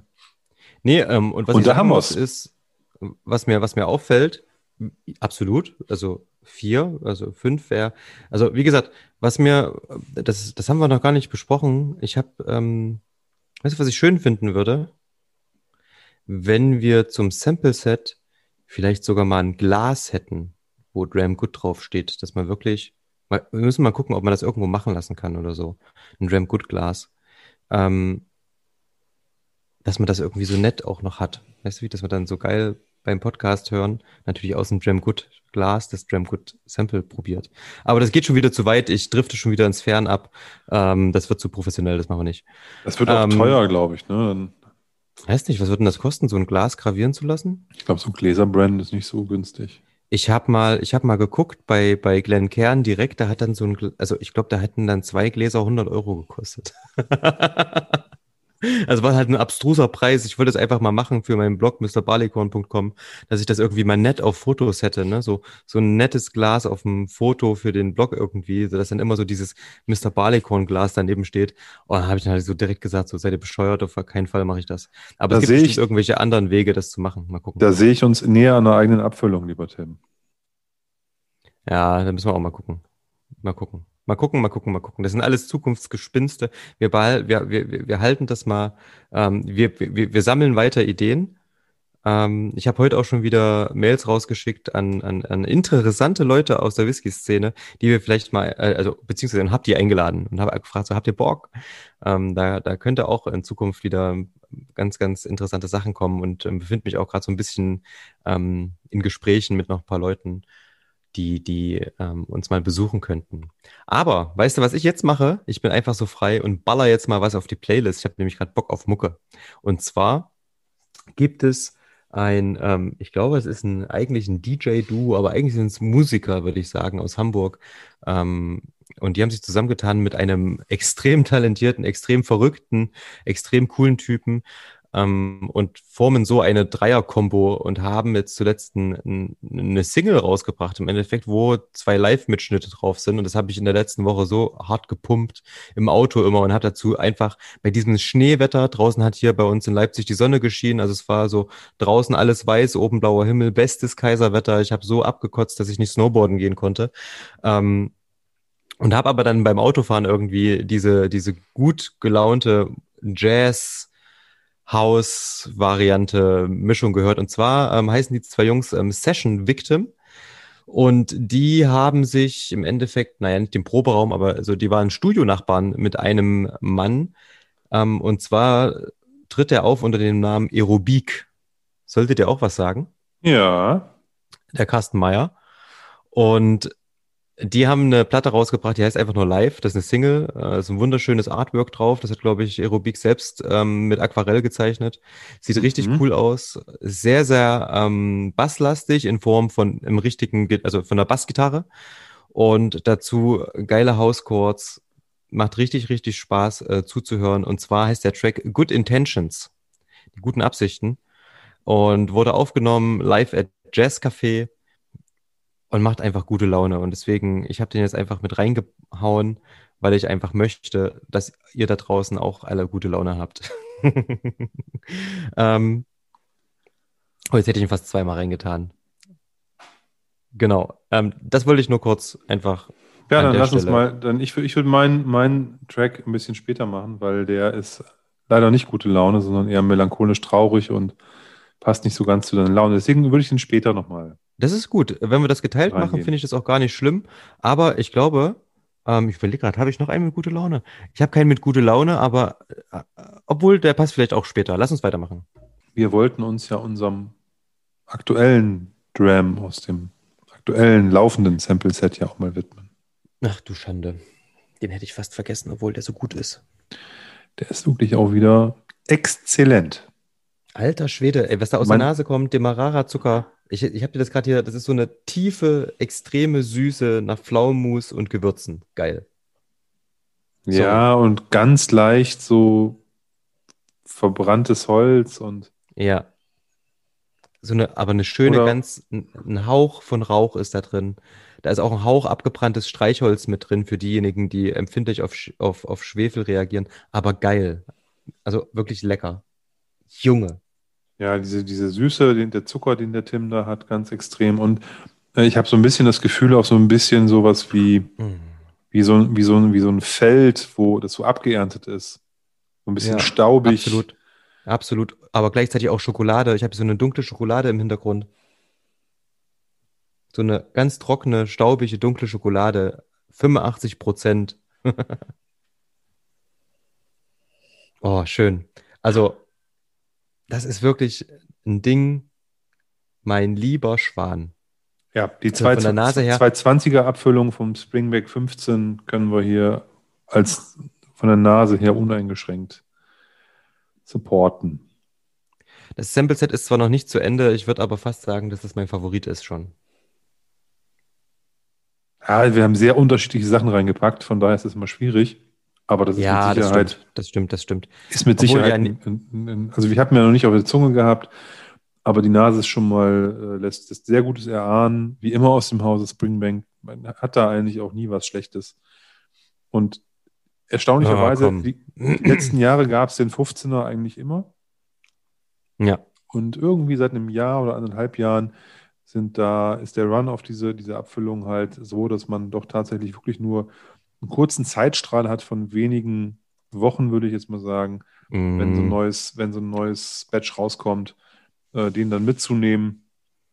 Dann Ach, man nach- bekommt ihn schon. Man bekommt ihn schon. Ja, gut, aber zu dem, also zu dem, zu dem, genau, also sag ich ja, man bekommt ihn, aber es ist nach wenigen Wochen ist auch dann irgendwie ausverkauft, dann kriegst du ihn halt nur noch Mhm. für einen saftigen Aufschlag zu dem, was Mm, stimmt. Ausgabepreis Ja. war. Ne? Klar. Ja, ja, ja. Aber man muss halt Geduld haben. Es macht keinen, ich finde, ich glaube, bei diesen 10er, 12er und 15ern von Springbank macht es keinen Sinn, zu sagen, ich will den jetzt unbedingt haben, sondern lieber einfach im Zweifel ein halbes Jahr warten, bis das nächste Batch rauskommt, dann kaufen und fertig. Dann kriegt man den auch zu vernünftigen Ja, auf Kursen. jeden. Auf jeden. Ich weiß nicht, was kostet der normalerweise? Ich müsste jetzt gucken. Ich mal, glaube, so- das war die Flasche, die ich extra bestellt hatte. Und ich glaube, die kam trotzdem als Ausgabepreis 80 Euro oder so. echt. Ja. Dann, dann sind die auf jeden Fall teurer geworden. Ich hatte die früher so für, für 65, 60 im, im Kopf. Ich, ich, ich müsste mal gucken. Der war, nee, nee, auf keinen Fall. 60 auf jeden Fall nicht. Warte, ich guck mal kurz. Also ich Nee, habe nee. noch so in dem alten Design einen, der ist jetzt, der ist vielleicht vor vier Jahren oder so rausgekommen oder fünf Jahren. Vor Hm. vier Jahren vielleicht. Der, der hat 55 oder so gekostet. Ja, Aber nee, wie gesagt, mindestens, Wir sind ja fünf Jahre später, das heißt, da ist, dass es teurer wird, ist klar. Ja. Also wir sind jetzt bei 75 hier, Ja, gut. teilweise. Ja. Ah, Das ist schon ordentlich, muss ich sagen, ne? Das ist krass. Du hast den Aber- schwarzen noch, oder was? Ja, genau. Da habe ich noch einen von irgendwo. Aber man Ja. bekommt dafür auch richtig guten Whisky und man kann auch 75 Euro ausgeben und kriegt was, was halb so gut ist. Das muss man halt leider auch sagen. Ne? Also die Ja, auf jeden Preise sind jetzt im, im Vergleich zu der Qualität her jetzt nicht irgendwie absurd oder sowas. Mhm. Ja, auch 75 nicht. Das stimmt. Hast recht. Das ist wirklich so. Also die, wie gesagt, also Brennerei Springbank, Familie Mitchell aus Campbellton, ähm, die ja mit ihrer Brennerei verschiedene Stile herstellen, um das nochmal kurz irgendwie mit einzubeziehen. Wir haben Hazelburn, haben wir ja schon drüber gesprochen, als Unpeated-Variante, dreifach destilliert. Wir haben Springbank, lightly peated, also so ein bisschen auf jeden Fall. Ähm, die sind zweieinhalbfach, ne? Bei Genau. Springbank. Und dann haben Genau. wir noch den, wer ist der dritte? Long Row. Der ist dann heavily peated und zweifach destilliert. Ähm, ist halt wirklich rauchig, sehr maritim. Ist ganz cool. Man hat quasi in einer Brennerei ganz, ganz viele eigene Stile und die spielen auch ganz, ganz viel mit Fässern. Es gibt, jetzt gab es irgendwie Madeira und so weiter, verschiedene Sherry-Fassarten. Gibt es mal eine Bourbon-Abfüllung. Letztes Jahr gab, oder vor ein paar Jahren, nee, vor zwei Jahren, glaube ich, gab es so einen ähm, mit blauen Etikett von Springbank aus dem Rumfass. Ne? Also die machen auch mit in dieser ganzen Sache, dass sie auch Fässer ausprobieren. Ist aber ein kleiner Familienbetrieb im Endeffekt noch. Ne? Ähm, wenn ihr mal schaut, auf, auf YouTube gibt es so eine Doku im Endeffekt, kann man sich mal angucken oder fahrt am besten selber mal hin. Aber ihr seht dort, ne, ich habe letztens die Doku durch Zufall mal wieder gesehen, ne? die, die kleben die Labels selber auf die Flaschen noch drauf, per Hand. Ja, und die haben ja schon trotzdem einen relativ großen Ausstoß, allein schon dadurch, dass sie eben drei verschiedene Marken produzieren. Und unter anderem ist es auch so, dass die alles andere auch selber machen. Ne? Also es wird ähm, Getreide verwendet, was aus der Umgebung kommt. Es wird selbst gemälzt und so weiter und so fort. Also die Produktionsschritte werden dort wirklich noch im Haus gemacht. Und was ganz cool ist, wenn man so ein bisschen, inzwischen wahrscheinlich funktioniert das nur noch mit Connections, ähm, kommt man zum Beispiel an die Gelegenheit heran, mal zu dieser Springbank Whisky School zu kommen. Und da kann man wirklich mal ein paar Wochen dorthin fahren. Kostet natürlich ein bisschen Geld. Ähm, aber was man machen kann, ist dann im Endeffekt selbst dort mitarbeiten in der Brennerei. Finde ich total cool. Ich sehe das immer nur so irgendwie mal in meiner Timeline, wenn mal wieder irgendeiner von den Whisky-Händlern in der Regel oder jemand, der ein bisschen professioneller mit der Sache irgendwie umgeht, dort mal wieder bei der Whisky School war.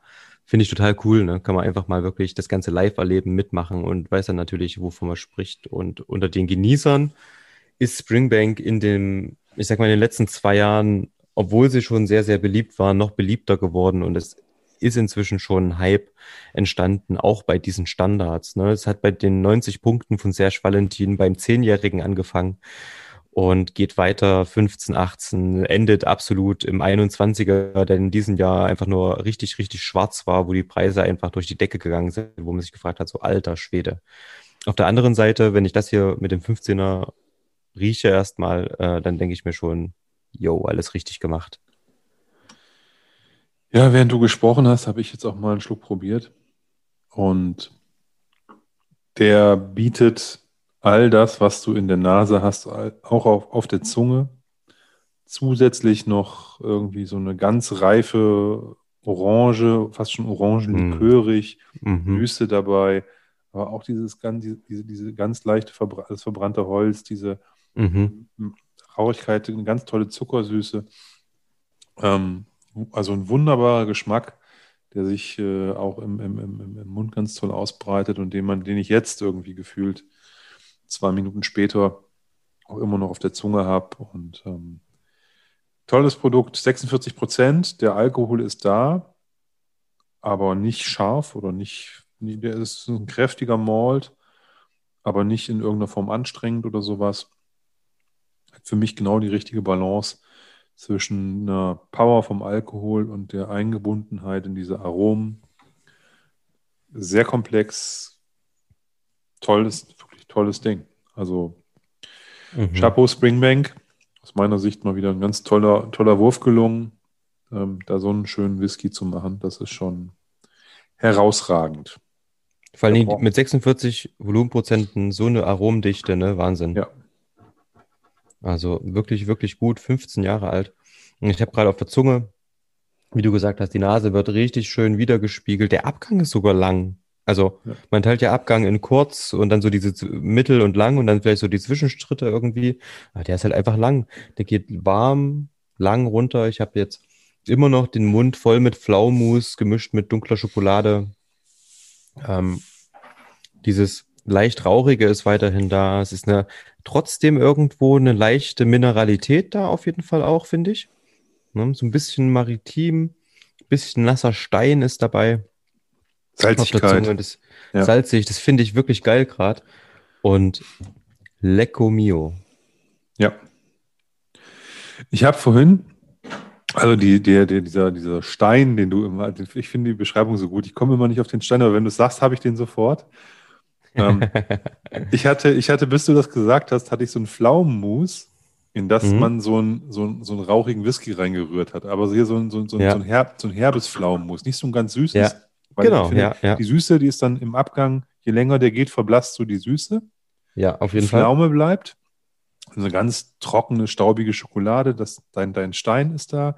Aber man hat irgendwie diese, diese, diese Pflaume noch und diese leichte, leichte Rauchnote. Und ähm, es gibt ja dieses ähm, Thüringer Pflaumenmus oder wie das heißt, keine Ahnung. Das ist halt so ein herbe. So mhm. Ja, genau. Das ist halt nicht so ein süßes Pflaumenmus, sondern das ist halt mehr so ein, das ist auch süß, ne? aber es ist jetzt nicht in vordergründig zuckrig. Und da und was da sollte, besonders ist. Vielleicht sollte man in sowas einfach mal so einen Schuss Octomore reinmachen, ein bisschen umrühren und sich das aufs Brot machen. Wäre vielleicht auch ganz Oh, das mache ich. Wenn ich wieder Zucker esse, ich bin ja gerade dabei, gerade also was nicht zu essen, auch wenn das Pflaumenmus von Mühlhäuser vermeintlich aus Thüringen, was glaube ich inzwischen gar nicht mehr so ist, ähm, stehe ich ja total drauf. Aber das stimmt, hast du recht. Also das mal, man macht das ja in, in äh, UK sowieso, ne, dass man so Orangenmarmelade mischt mit Whisky und so ein Kram. Und das mit Pflaumus und Springbank muss jetzt nicht der 15er sein, kann von mir aus auch ein 21er sein. Nein, Spaß. Ähm, 10er sein. ähm, Ach du, warum ähm, nicht? Du musst ja, pass auf, es reicht ja einfach, wenn du dir zwei Löffel in so einen kleinen Eierbecher machst. Ja, na klar. Was gerade offen ist, ne? Und dann mit der Pipette ein bisschen rein und dann mal checken. Ne? Da kann man ruhig auch einen guten Whisky Ja, auf jeden Du musst ja da keinen halben Liter reingießen. Amen. Das stimmt auf jeden Fall. Nee, da habe ich Bock drauf. Ähm, das kommt, glaube ich, ganz gut. Und weißt du, warum ich auch diese Assoziation mit Pflaumenmus habe? Nämlich die Würzigkeit. Der ist auf der Zunge trotzdem schön würzig. Ja. Ja, der hat, der hat ja alles. Also der hat, wie gesagt, der hat Süße, der hat eine dunkle Frucht, der hat maritime Frische, der hat dieses, eine, eine gewisse Jugend, gleichzeitig ein gewisses Alter, der hat eine Würzigkeit. Also da springt von hier nach da leichten Rauch auch noch oben drauf. Also da weißt du gar nicht, wo du zuerst hinschmecken sollst. Und das ist für mich kein Wunder, dass der irgendwie inzwischen mindestens 75 Euro kostet oder so. Ne? Mm, erhöhter Alkoholgehalt mit 46 Volumenprozenten, sehr, sehr angenehm zu trinken. Ähm, bam, was willst du denn mehr? Die, die, die, die Springbank Distillerie habe ich mal gelesen, beschäftigt dreimal so viele Mitarbeiter wie so moderne Destillerien, weil Ja. die halt aufgrund ihrer vielen manuellen, in Eigenregie umgesetzten Prozesse eben halt einen höheren Personalbedarf haben. Vor Mhm. dem Hintergrund, dass die halt eben das Dreifache an Personal vor Ort haben, um eben ihren Whisky herstellen zu können, finde ich das umso besser oder umso schöner, dass die Whiskys nicht dreimal so teuer sind, sondern vielleicht irgendwie 10, 15 Euro mehr kosten als eine andere 15-jährige Abfüllung heutzutage. Ne? Also, das heißt, die, für mich ist es okay, wenn die einen Ticken teurer sind als, Mhm. als andere, wenn die eben da sich einer bestimmten Tradition verschrieben haben und die halt eben etwas mehr kostet.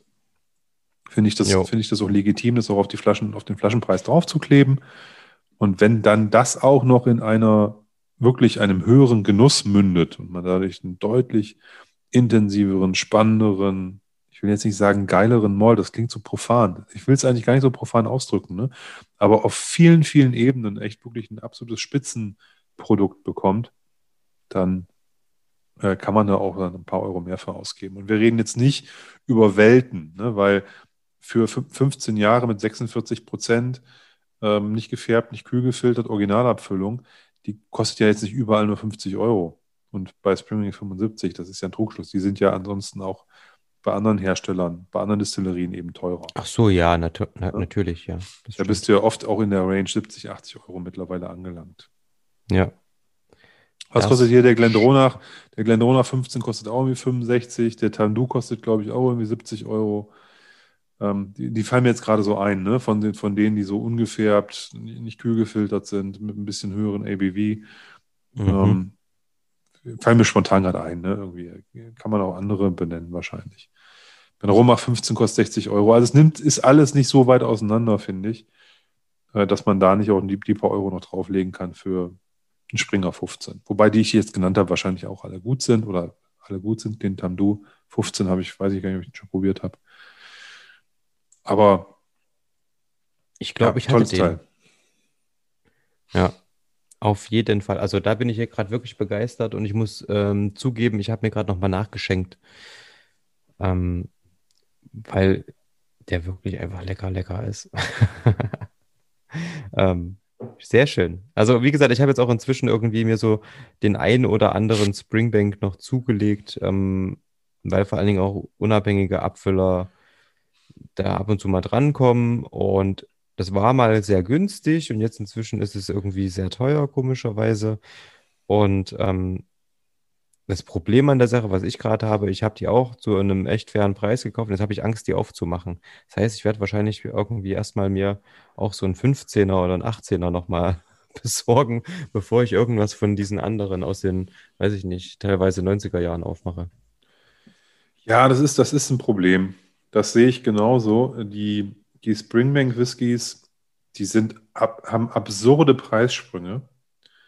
Und also da ist man, da reden wir jetzt nicht mehr von irgendwie ein bisschen teurer. Ne? Also unabhängig abgefüllter Spring, Springbank, Springbank, ne? Unab, unabhängig abgefüllter Springbank. Springbank, da ist man irgendwie gleich bei 250 und mehr für jetzt nicht unbedingt. Riesenalter. Ne? Ich habe jetzt hier mal gerade aufgemacht, einen Händler, bei dem ich auch bestelle, der jetzt nicht für überteuert gilt. Ne? Da haben wir einen Springbank 18 von Cooper's Choice, 275 Euro. Ein Springbank 22 von, von Elte Watten, von dem, ich kenne den Abfüller, aber von dem hatte ich noch nichts, 380 Euro. Mhm. Ein Springbank 18 von Sansibar, 380 Euro. Ein Springmenge 24 von Cadenhead, 600 Euro. Und so weiter und so fort. Ne? Also ein Springbank 25 von Hunter in Leng, 830 Euro. Es ist alles ähm, far away. Und die, die, die, die, die Krone setzt den ganzen auf ein äh, Long Row 25 Jahre, 1200 Euro von North Star Spirits. Ja, von daher kann ich das gut verstehen, lieber Tim. Warte kurz. Das, geil. Mach nochmal bitte.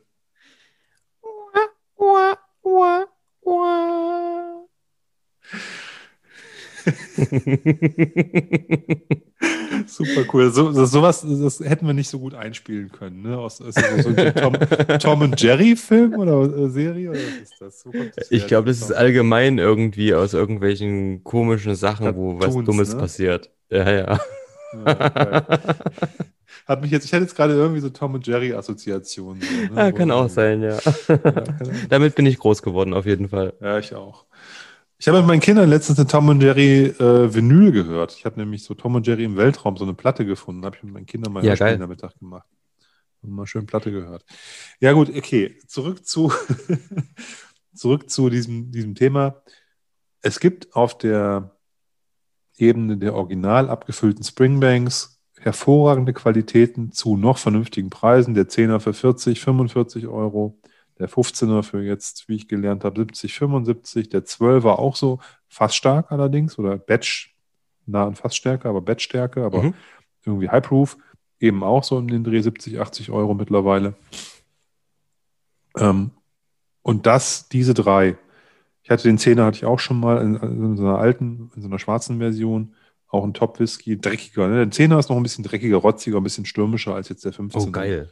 Ist Geil. nicht ganz so gediegen, der hat so ein bisschen mehr, bisschen mehr, ein bisschen mehr Punch noch. Ja. ein bisschen rotziger. Ähm, super Dinge. Dann haben wir ja Longrow und Hazelburn, haben wir noch gar nicht drüber geredet, aber die können wir jetzt vielleicht, das wird ja dann zu viel, wenn wir jetzt, aber da gibt es auch ein Line-Up jeweils mit tollen Sachen. Ich will Ja. mal sagen, es gibt es alles auch für bezahlbar. Der 18er Ja. Springbank, da bist du jetzt mittlerweile auch schon, 135. ja, ne, ist auch schon wieder ein ganz schön viel Geld. Könnte man aber auf jeden Fall auch mal probieren, denke ich. Ne? Also wenn man dann die, die drei durch hat und sagt, man will dann den, den, den, den, den, den extra Kick nochmal, dann kann man sich vielleicht auch mal einen 18er holen. Mhm. Ein 20er ist dann schon wieder echt ein Sprung. Ne? Da bist du bei 300 plus und das ist dann schon echt schon wieder übel. Dann bist du schon wieder bei den unabhängig abgefüllten, die du für 300 plus auch irgendwie kriegst. Hm. Da ist halt die Frage, ob das noch irgendwie Sinn macht. Aber keine Frage. Ne? Das ist alles valide, toller Stoff. Ja, kann ich wirklich, also Springbank, ähm, bam, mega. Ähm, und deswegen freue ich mich zum Beispiel auch immer, wenn ich in Delitzsch bin. Ähm, bei Minster stehen noch so alte Sachen, äh, Springbanks irgendwie in diesen, das sind so total abgefahrene Flaschen, die sehen so, weiß ich nicht, was ist denn das? So eine Dumpy-Bottle auf jeden Fall. Und die sind zwar auch für einen Dram dann so viel wie vielleicht für eine Flasche Talisker 10, aber das mal probiert zu haben, es ist so eine unfassbar coole Erfahrung. Ähm, ist schon ganz geil. Macht schon Spaß. Ne, macht man auch nicht jedes Mal, macht man vielleicht einmal im Jahr. Aber dann sitzt man da auch irgendwie mindestens eine Stunde dran und freut sich einfach. Ich werde das nie vergessen. Ich war auf dem Köpenicker Whiskyfest in Berlin. Vor drei Jahren Mhm. oder so. Keine Ahnung. Ich glaube vor drei Jahren. Ja. Und habe mich mit einem Kumpel, der in Berlin wohnt, quasi äh, bei ihm getroffen. Und dann sind wir da halt hinge hingetingelt und haben da einen, einen wunderbaren Abend verbracht. Ja. Und da hat der Jens ja, Fahr ja auch einen Stand. Äh, und da sind ja diese ganzen, äh, also hier Anna Halber und der Mike und so, die hatten, die waren alle so in einer Reihe, ne? also alle nebeneinander. So die, Die Gang die aufgelistet. Gang. Das war richtig, wir sind eigentlich nur wie so ein Flipperball immer zwischen diesen Ständen hin und her geflippert. So, ne? Also wir haben, wir haben einmal uns alles angeguckt und sind dann aber zum Schluss dann, also nicht zum Schluss, also relativ in der Mitte des, des, des, des, des Nachmittages dann da hängen geblieben. Und Mhm.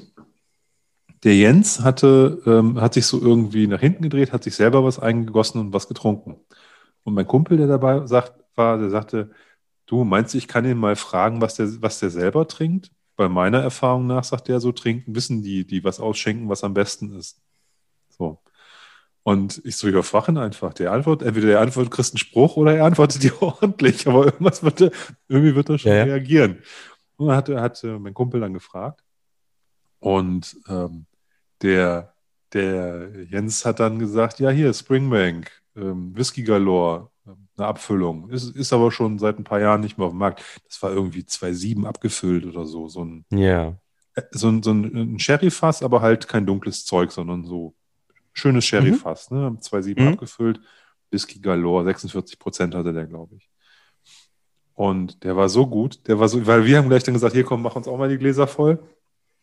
Und ähm, ja, der war ein Traum. Ich habe da noch geguckt, ich hatte noch so eine, so eine äh, Sampleflasche dabei und habe mir die auch nochmal füllen lassen, um dann nochmal diesen, diesen wunderbaren Malt mitzunehmen, weil ich dachte, den zweiten, Ja, jetzt cool. ist Quatsch. Ne, jetzt probierst du Ja. lieber noch ein paar andere Sachen, habe mir nochmal 4CL in, in, ein, in ein kleines Fläschchen füllen lassen. Ja. Und der war jetzt auch nicht billig oder so, ne? aber war egal. Das war jetzt auch nicht mega teuer. Das war halt, Ja. halt typischer Whisky-Messen-Stuff so, ne? Und Ja, der, cool. der war halt da schon zehn Jahre in der Flasche, ne? Das ist halt geil. Wenn die Patina angesetzt haben, dann ist das alles Killerzeug. Ist wirklich so. Ne? Also, was ich vorhin hatte mit dem Tormor, der aus den 80ern ist, der hat halt jetzt irgendwie ein paar Jahre in der Flasche geschlafen. Ähm, war nicht teuer und du riechst da rein und denkst dir so, ja, es ist halt wirklich, es macht einfach Spaß. Und bei, hört, ich weiß nicht, ob ihr das gerade in der Aufnahme gehört habt.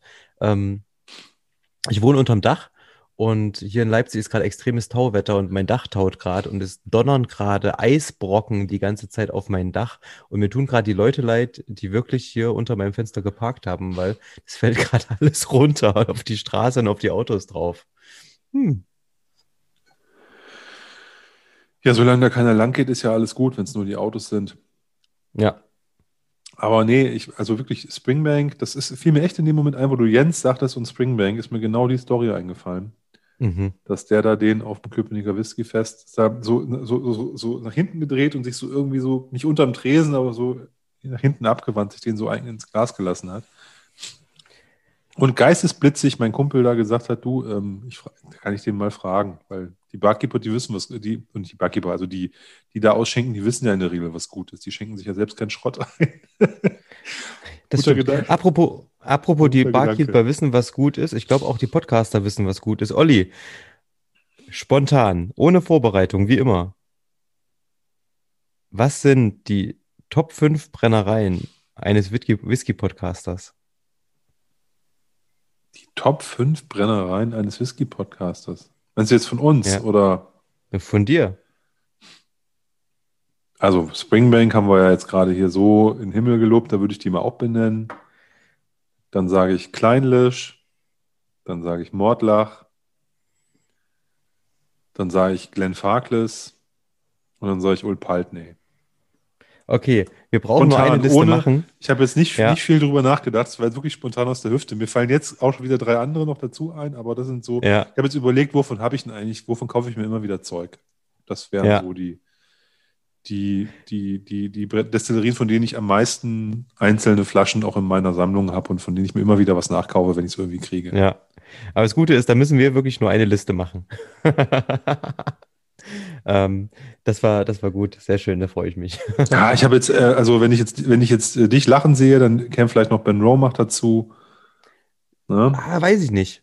Ja, ich liebe Oder Ben Romach Nevis. Und, äh, ah, Ben Nevis auf jeden. Ähm, ich habe gerade über Longmorn nachgedacht. Oder Letchik mag ich auch sehr gern.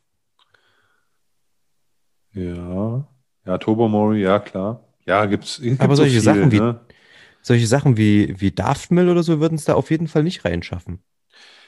Ja, ich glaube, da ist die Historie noch zu gering. Das ist für mich alles noch im, im Beginnstatus. Ne? Ich würde jetzt, Ja, ja, ja. ne, ich, ich, ich finde das geil, was die machen, aber das ist für mich noch nicht so wie eine Distillerie, die eine lange Historie hat und von der ich, da Mhm. habe ich auch schon so viel, also ich habe schon so viel Mordlachs probiert und ähm, so viel Kleinlischs und so und da kommt halt, da schon mit seinen vier Abfüllungen, die ich bisher probieren durfte, halt einfach nicht gegen an, die auch alle in eine relativ ähnliche Richtung gingen, muss ich, muss ich Das stimmt sagen. allerdings. Und wenn ihr da irgendwie, also allein schon Mordlach aus dem, aus dem Bourbonfass ist geil und Mörtlach, Mörtlach, schöner Mörtlach, schön Mörtel, schön Mörtel anrühren.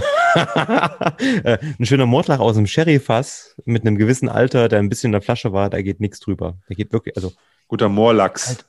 Halt. Ja, das ist halt auch geil, ja. Ich möchte, hier- wir müssen wirklich mal so, so Karikaturen machen über, über, äh, von, was, hatten wir letztens noch? Le Dick. Le Dick. Da müssen wir aber auch mal einen Paddy für. Der Paddy ist, äh, ist der, ist, glaube ich, der, der Oberkat, Kat, wie heißt es? Ähm, also der, der Oberverhohne-Pieplungsminister für ähm, Whisky-Distillerienamen. Ja. Der kann das Ich- ziemlich gut. Cregelucci war, glaube ich, auch so. Ja, Gregelucci. Cregelucci.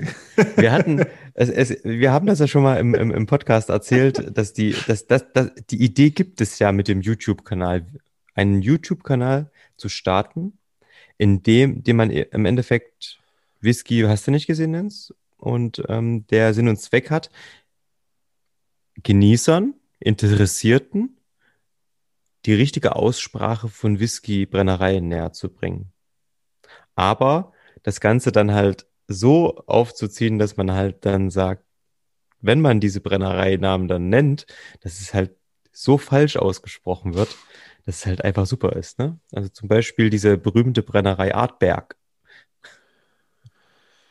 Ja, das wäre doch aber, aber geil wäre doch, wenn man dann ein Verkostungsvideo macht und dann sagen würde, ja hier, das, das ist die Distillerie Artberg und es ist damit begründet, also der Name kommt daher, dass es an einem großen Berg liegt und so und äh, dass die früher die Fässer Ja, genau. den Berg, den Das Berg ist ja der Next Level. Das- oder so. Das, genau. Du Das- irgendein- oder dass Ja. du sagst, hier Cregelucci, das Original Ital Italien Single Malt oder so, weißt du? Oder der berühmte Bon Novant aus Frankreich. Lagavulin.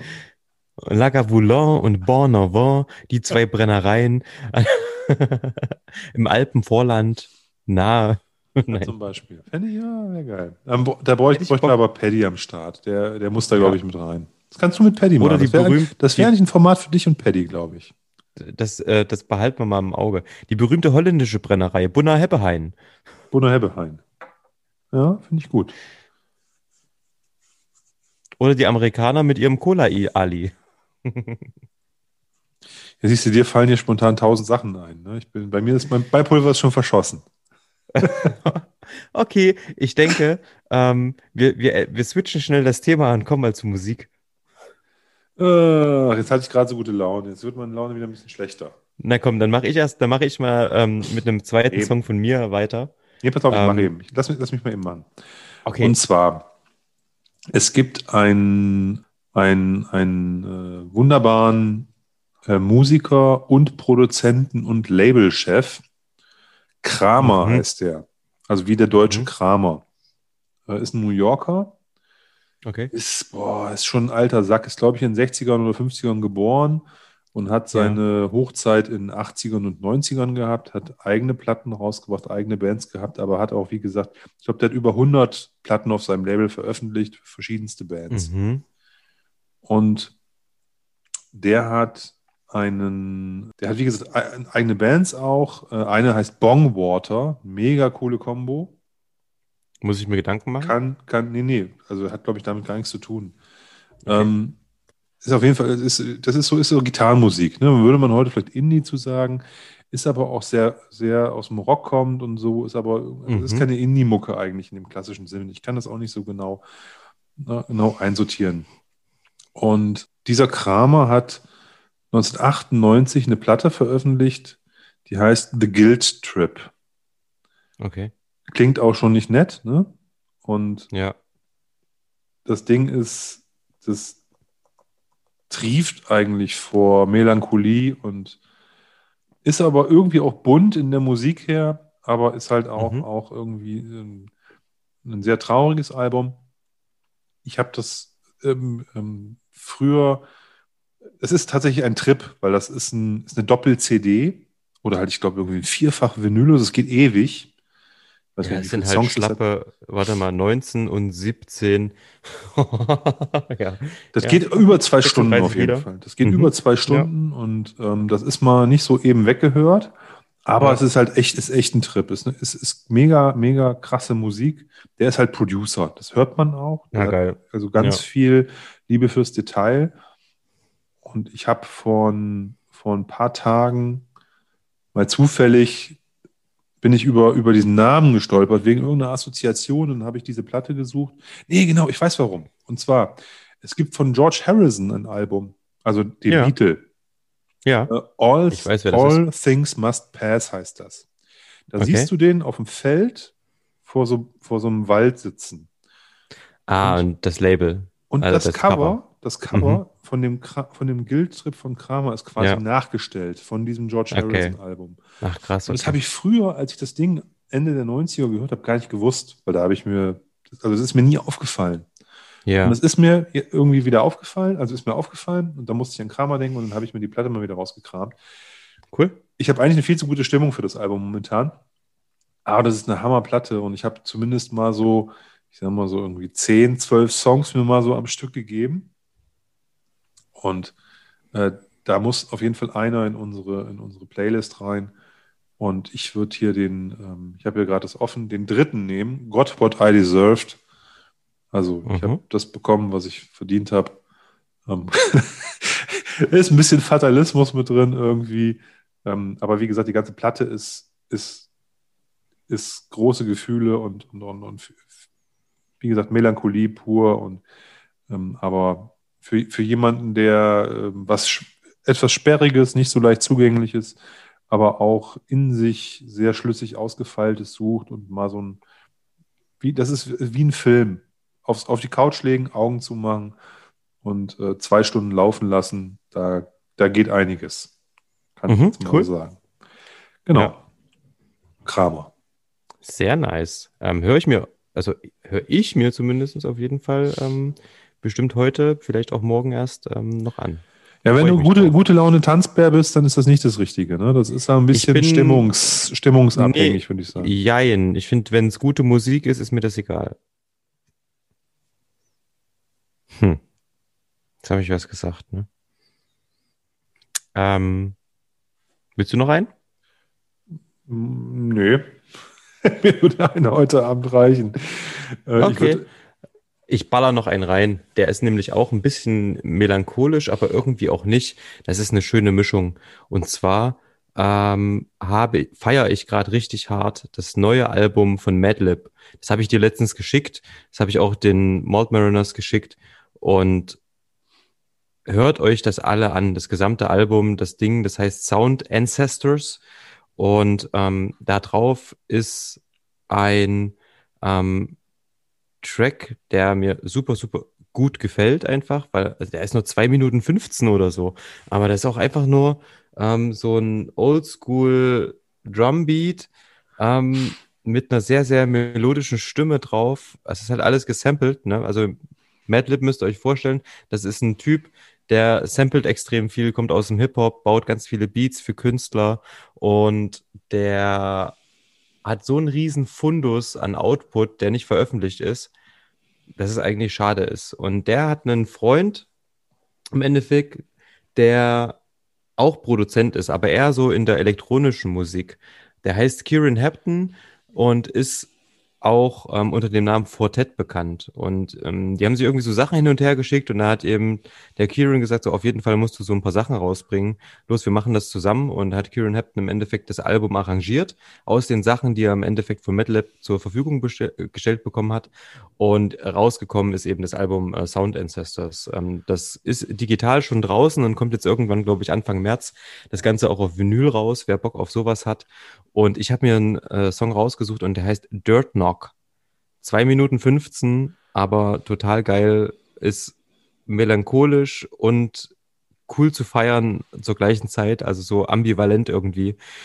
Macht einfach super viel Spaß zuzuhören. Das ganze Album ist geil, kann ich euch nur empfehlen. Wie gesagt, jetzt 2021 erst rausgekommen. Ähm, Madlib, Dirt Knock, Sound Ancestors. Boom. Ähm, da vielleicht noch einen Satz zu. Das ist ja immer lustig, wenn der Tim, das habe ich ja ähm, schon mal gesagt, wenn der Tim sich Musik aussucht, dann klingelt da auch meistens was bei mir und bei MATLAB sowieso. Ich habe, als ich MATLAB kennengelernt habe, kam der natürlich auch aus der Hip-Hop-Richtung, wobei ich hatte immer so Mixtapes von dem bekommen, wo der eigentlich viel Soul, Reggae und irgendwie so ein Zeug mal gemixt hat. Ähm, wo gar nicht eigenes produced war, sondern es waren irgendwie so Mixtapes. Und dann Ja. gab es dieses Yesterday's New Quintet. Also eine, eine, Mhm. eine Jazzband, wo Madlib nur produced hat.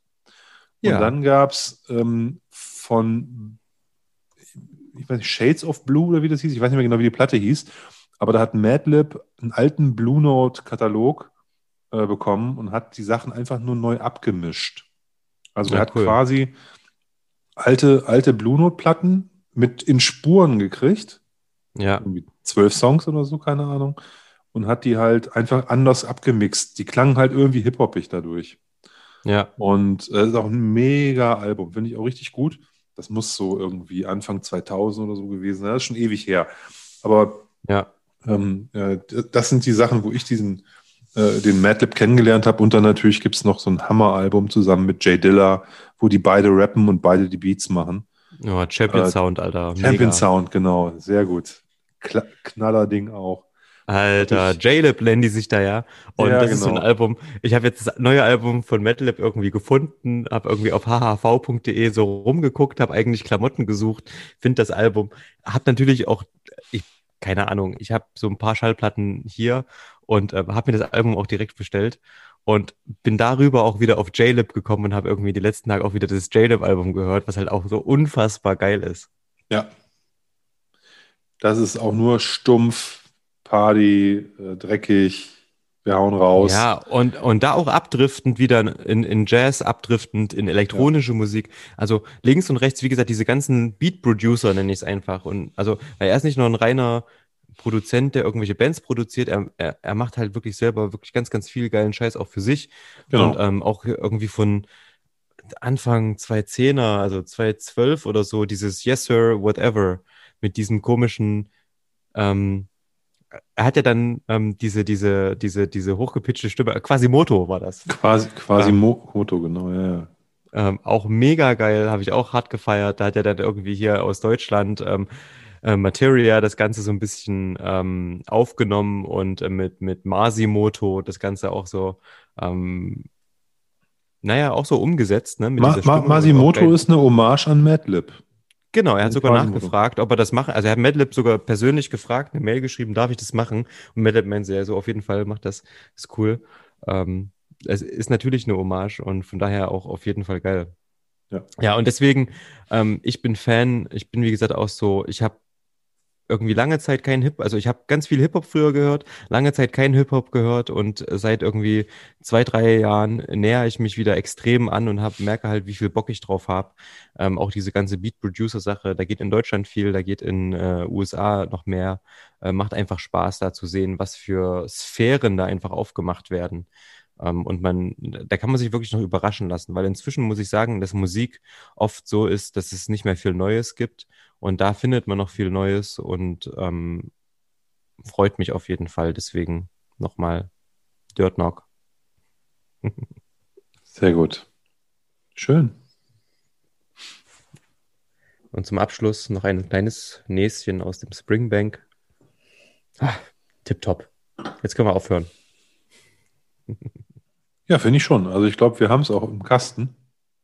Ja, mega. Also ich muss sagen, ähm, hat heute wieder richtig viel Spaß gemacht, Olli. Ja, das geht ins Herz. Und das, wo wir eigentlich ähm, eine Pause machen wollten von einer Woche. Aber so ist das halt. Wo die Liebe hinfällt, was will man machen? oh Mann, sehr schön. Dann, ihr da Lieber draußen, ähm, wenn ihr Bock habt auf das neue Sample Set, droppt eine Mail an hello at dramgood.de, schreibt mir bei Facebook oder kommt vorbei in Leipzig und ruft an unter 0800 Dramgood. Nein. ähm, wie gesagt, schreibt eine Mail oder schreibt mir bei Facebook oder uns bei Facebook, ähm, Instagram, wo auch immer. Wir nehmen das dann auf, kommunizieren mit euch. Es wird wie immer sein, wir teilen jeweils nur eine Flasche. Wir teilen so, dass wir zwei Samples davon für uns behalten. Der Rest, die restlichen zwölf Samples zu je 5 CL gehen an euch raus in insgesamt zwölf streng limitierten, niemals wieder erscheinenden, ultra coolen Sample-Sets. Und ähm, wir wünschen euch viel Spaß, eine gute Woche, bleibt gesund und bis nächste oder übernächste Woche, wer weiß. Bye, bye. Tschüss.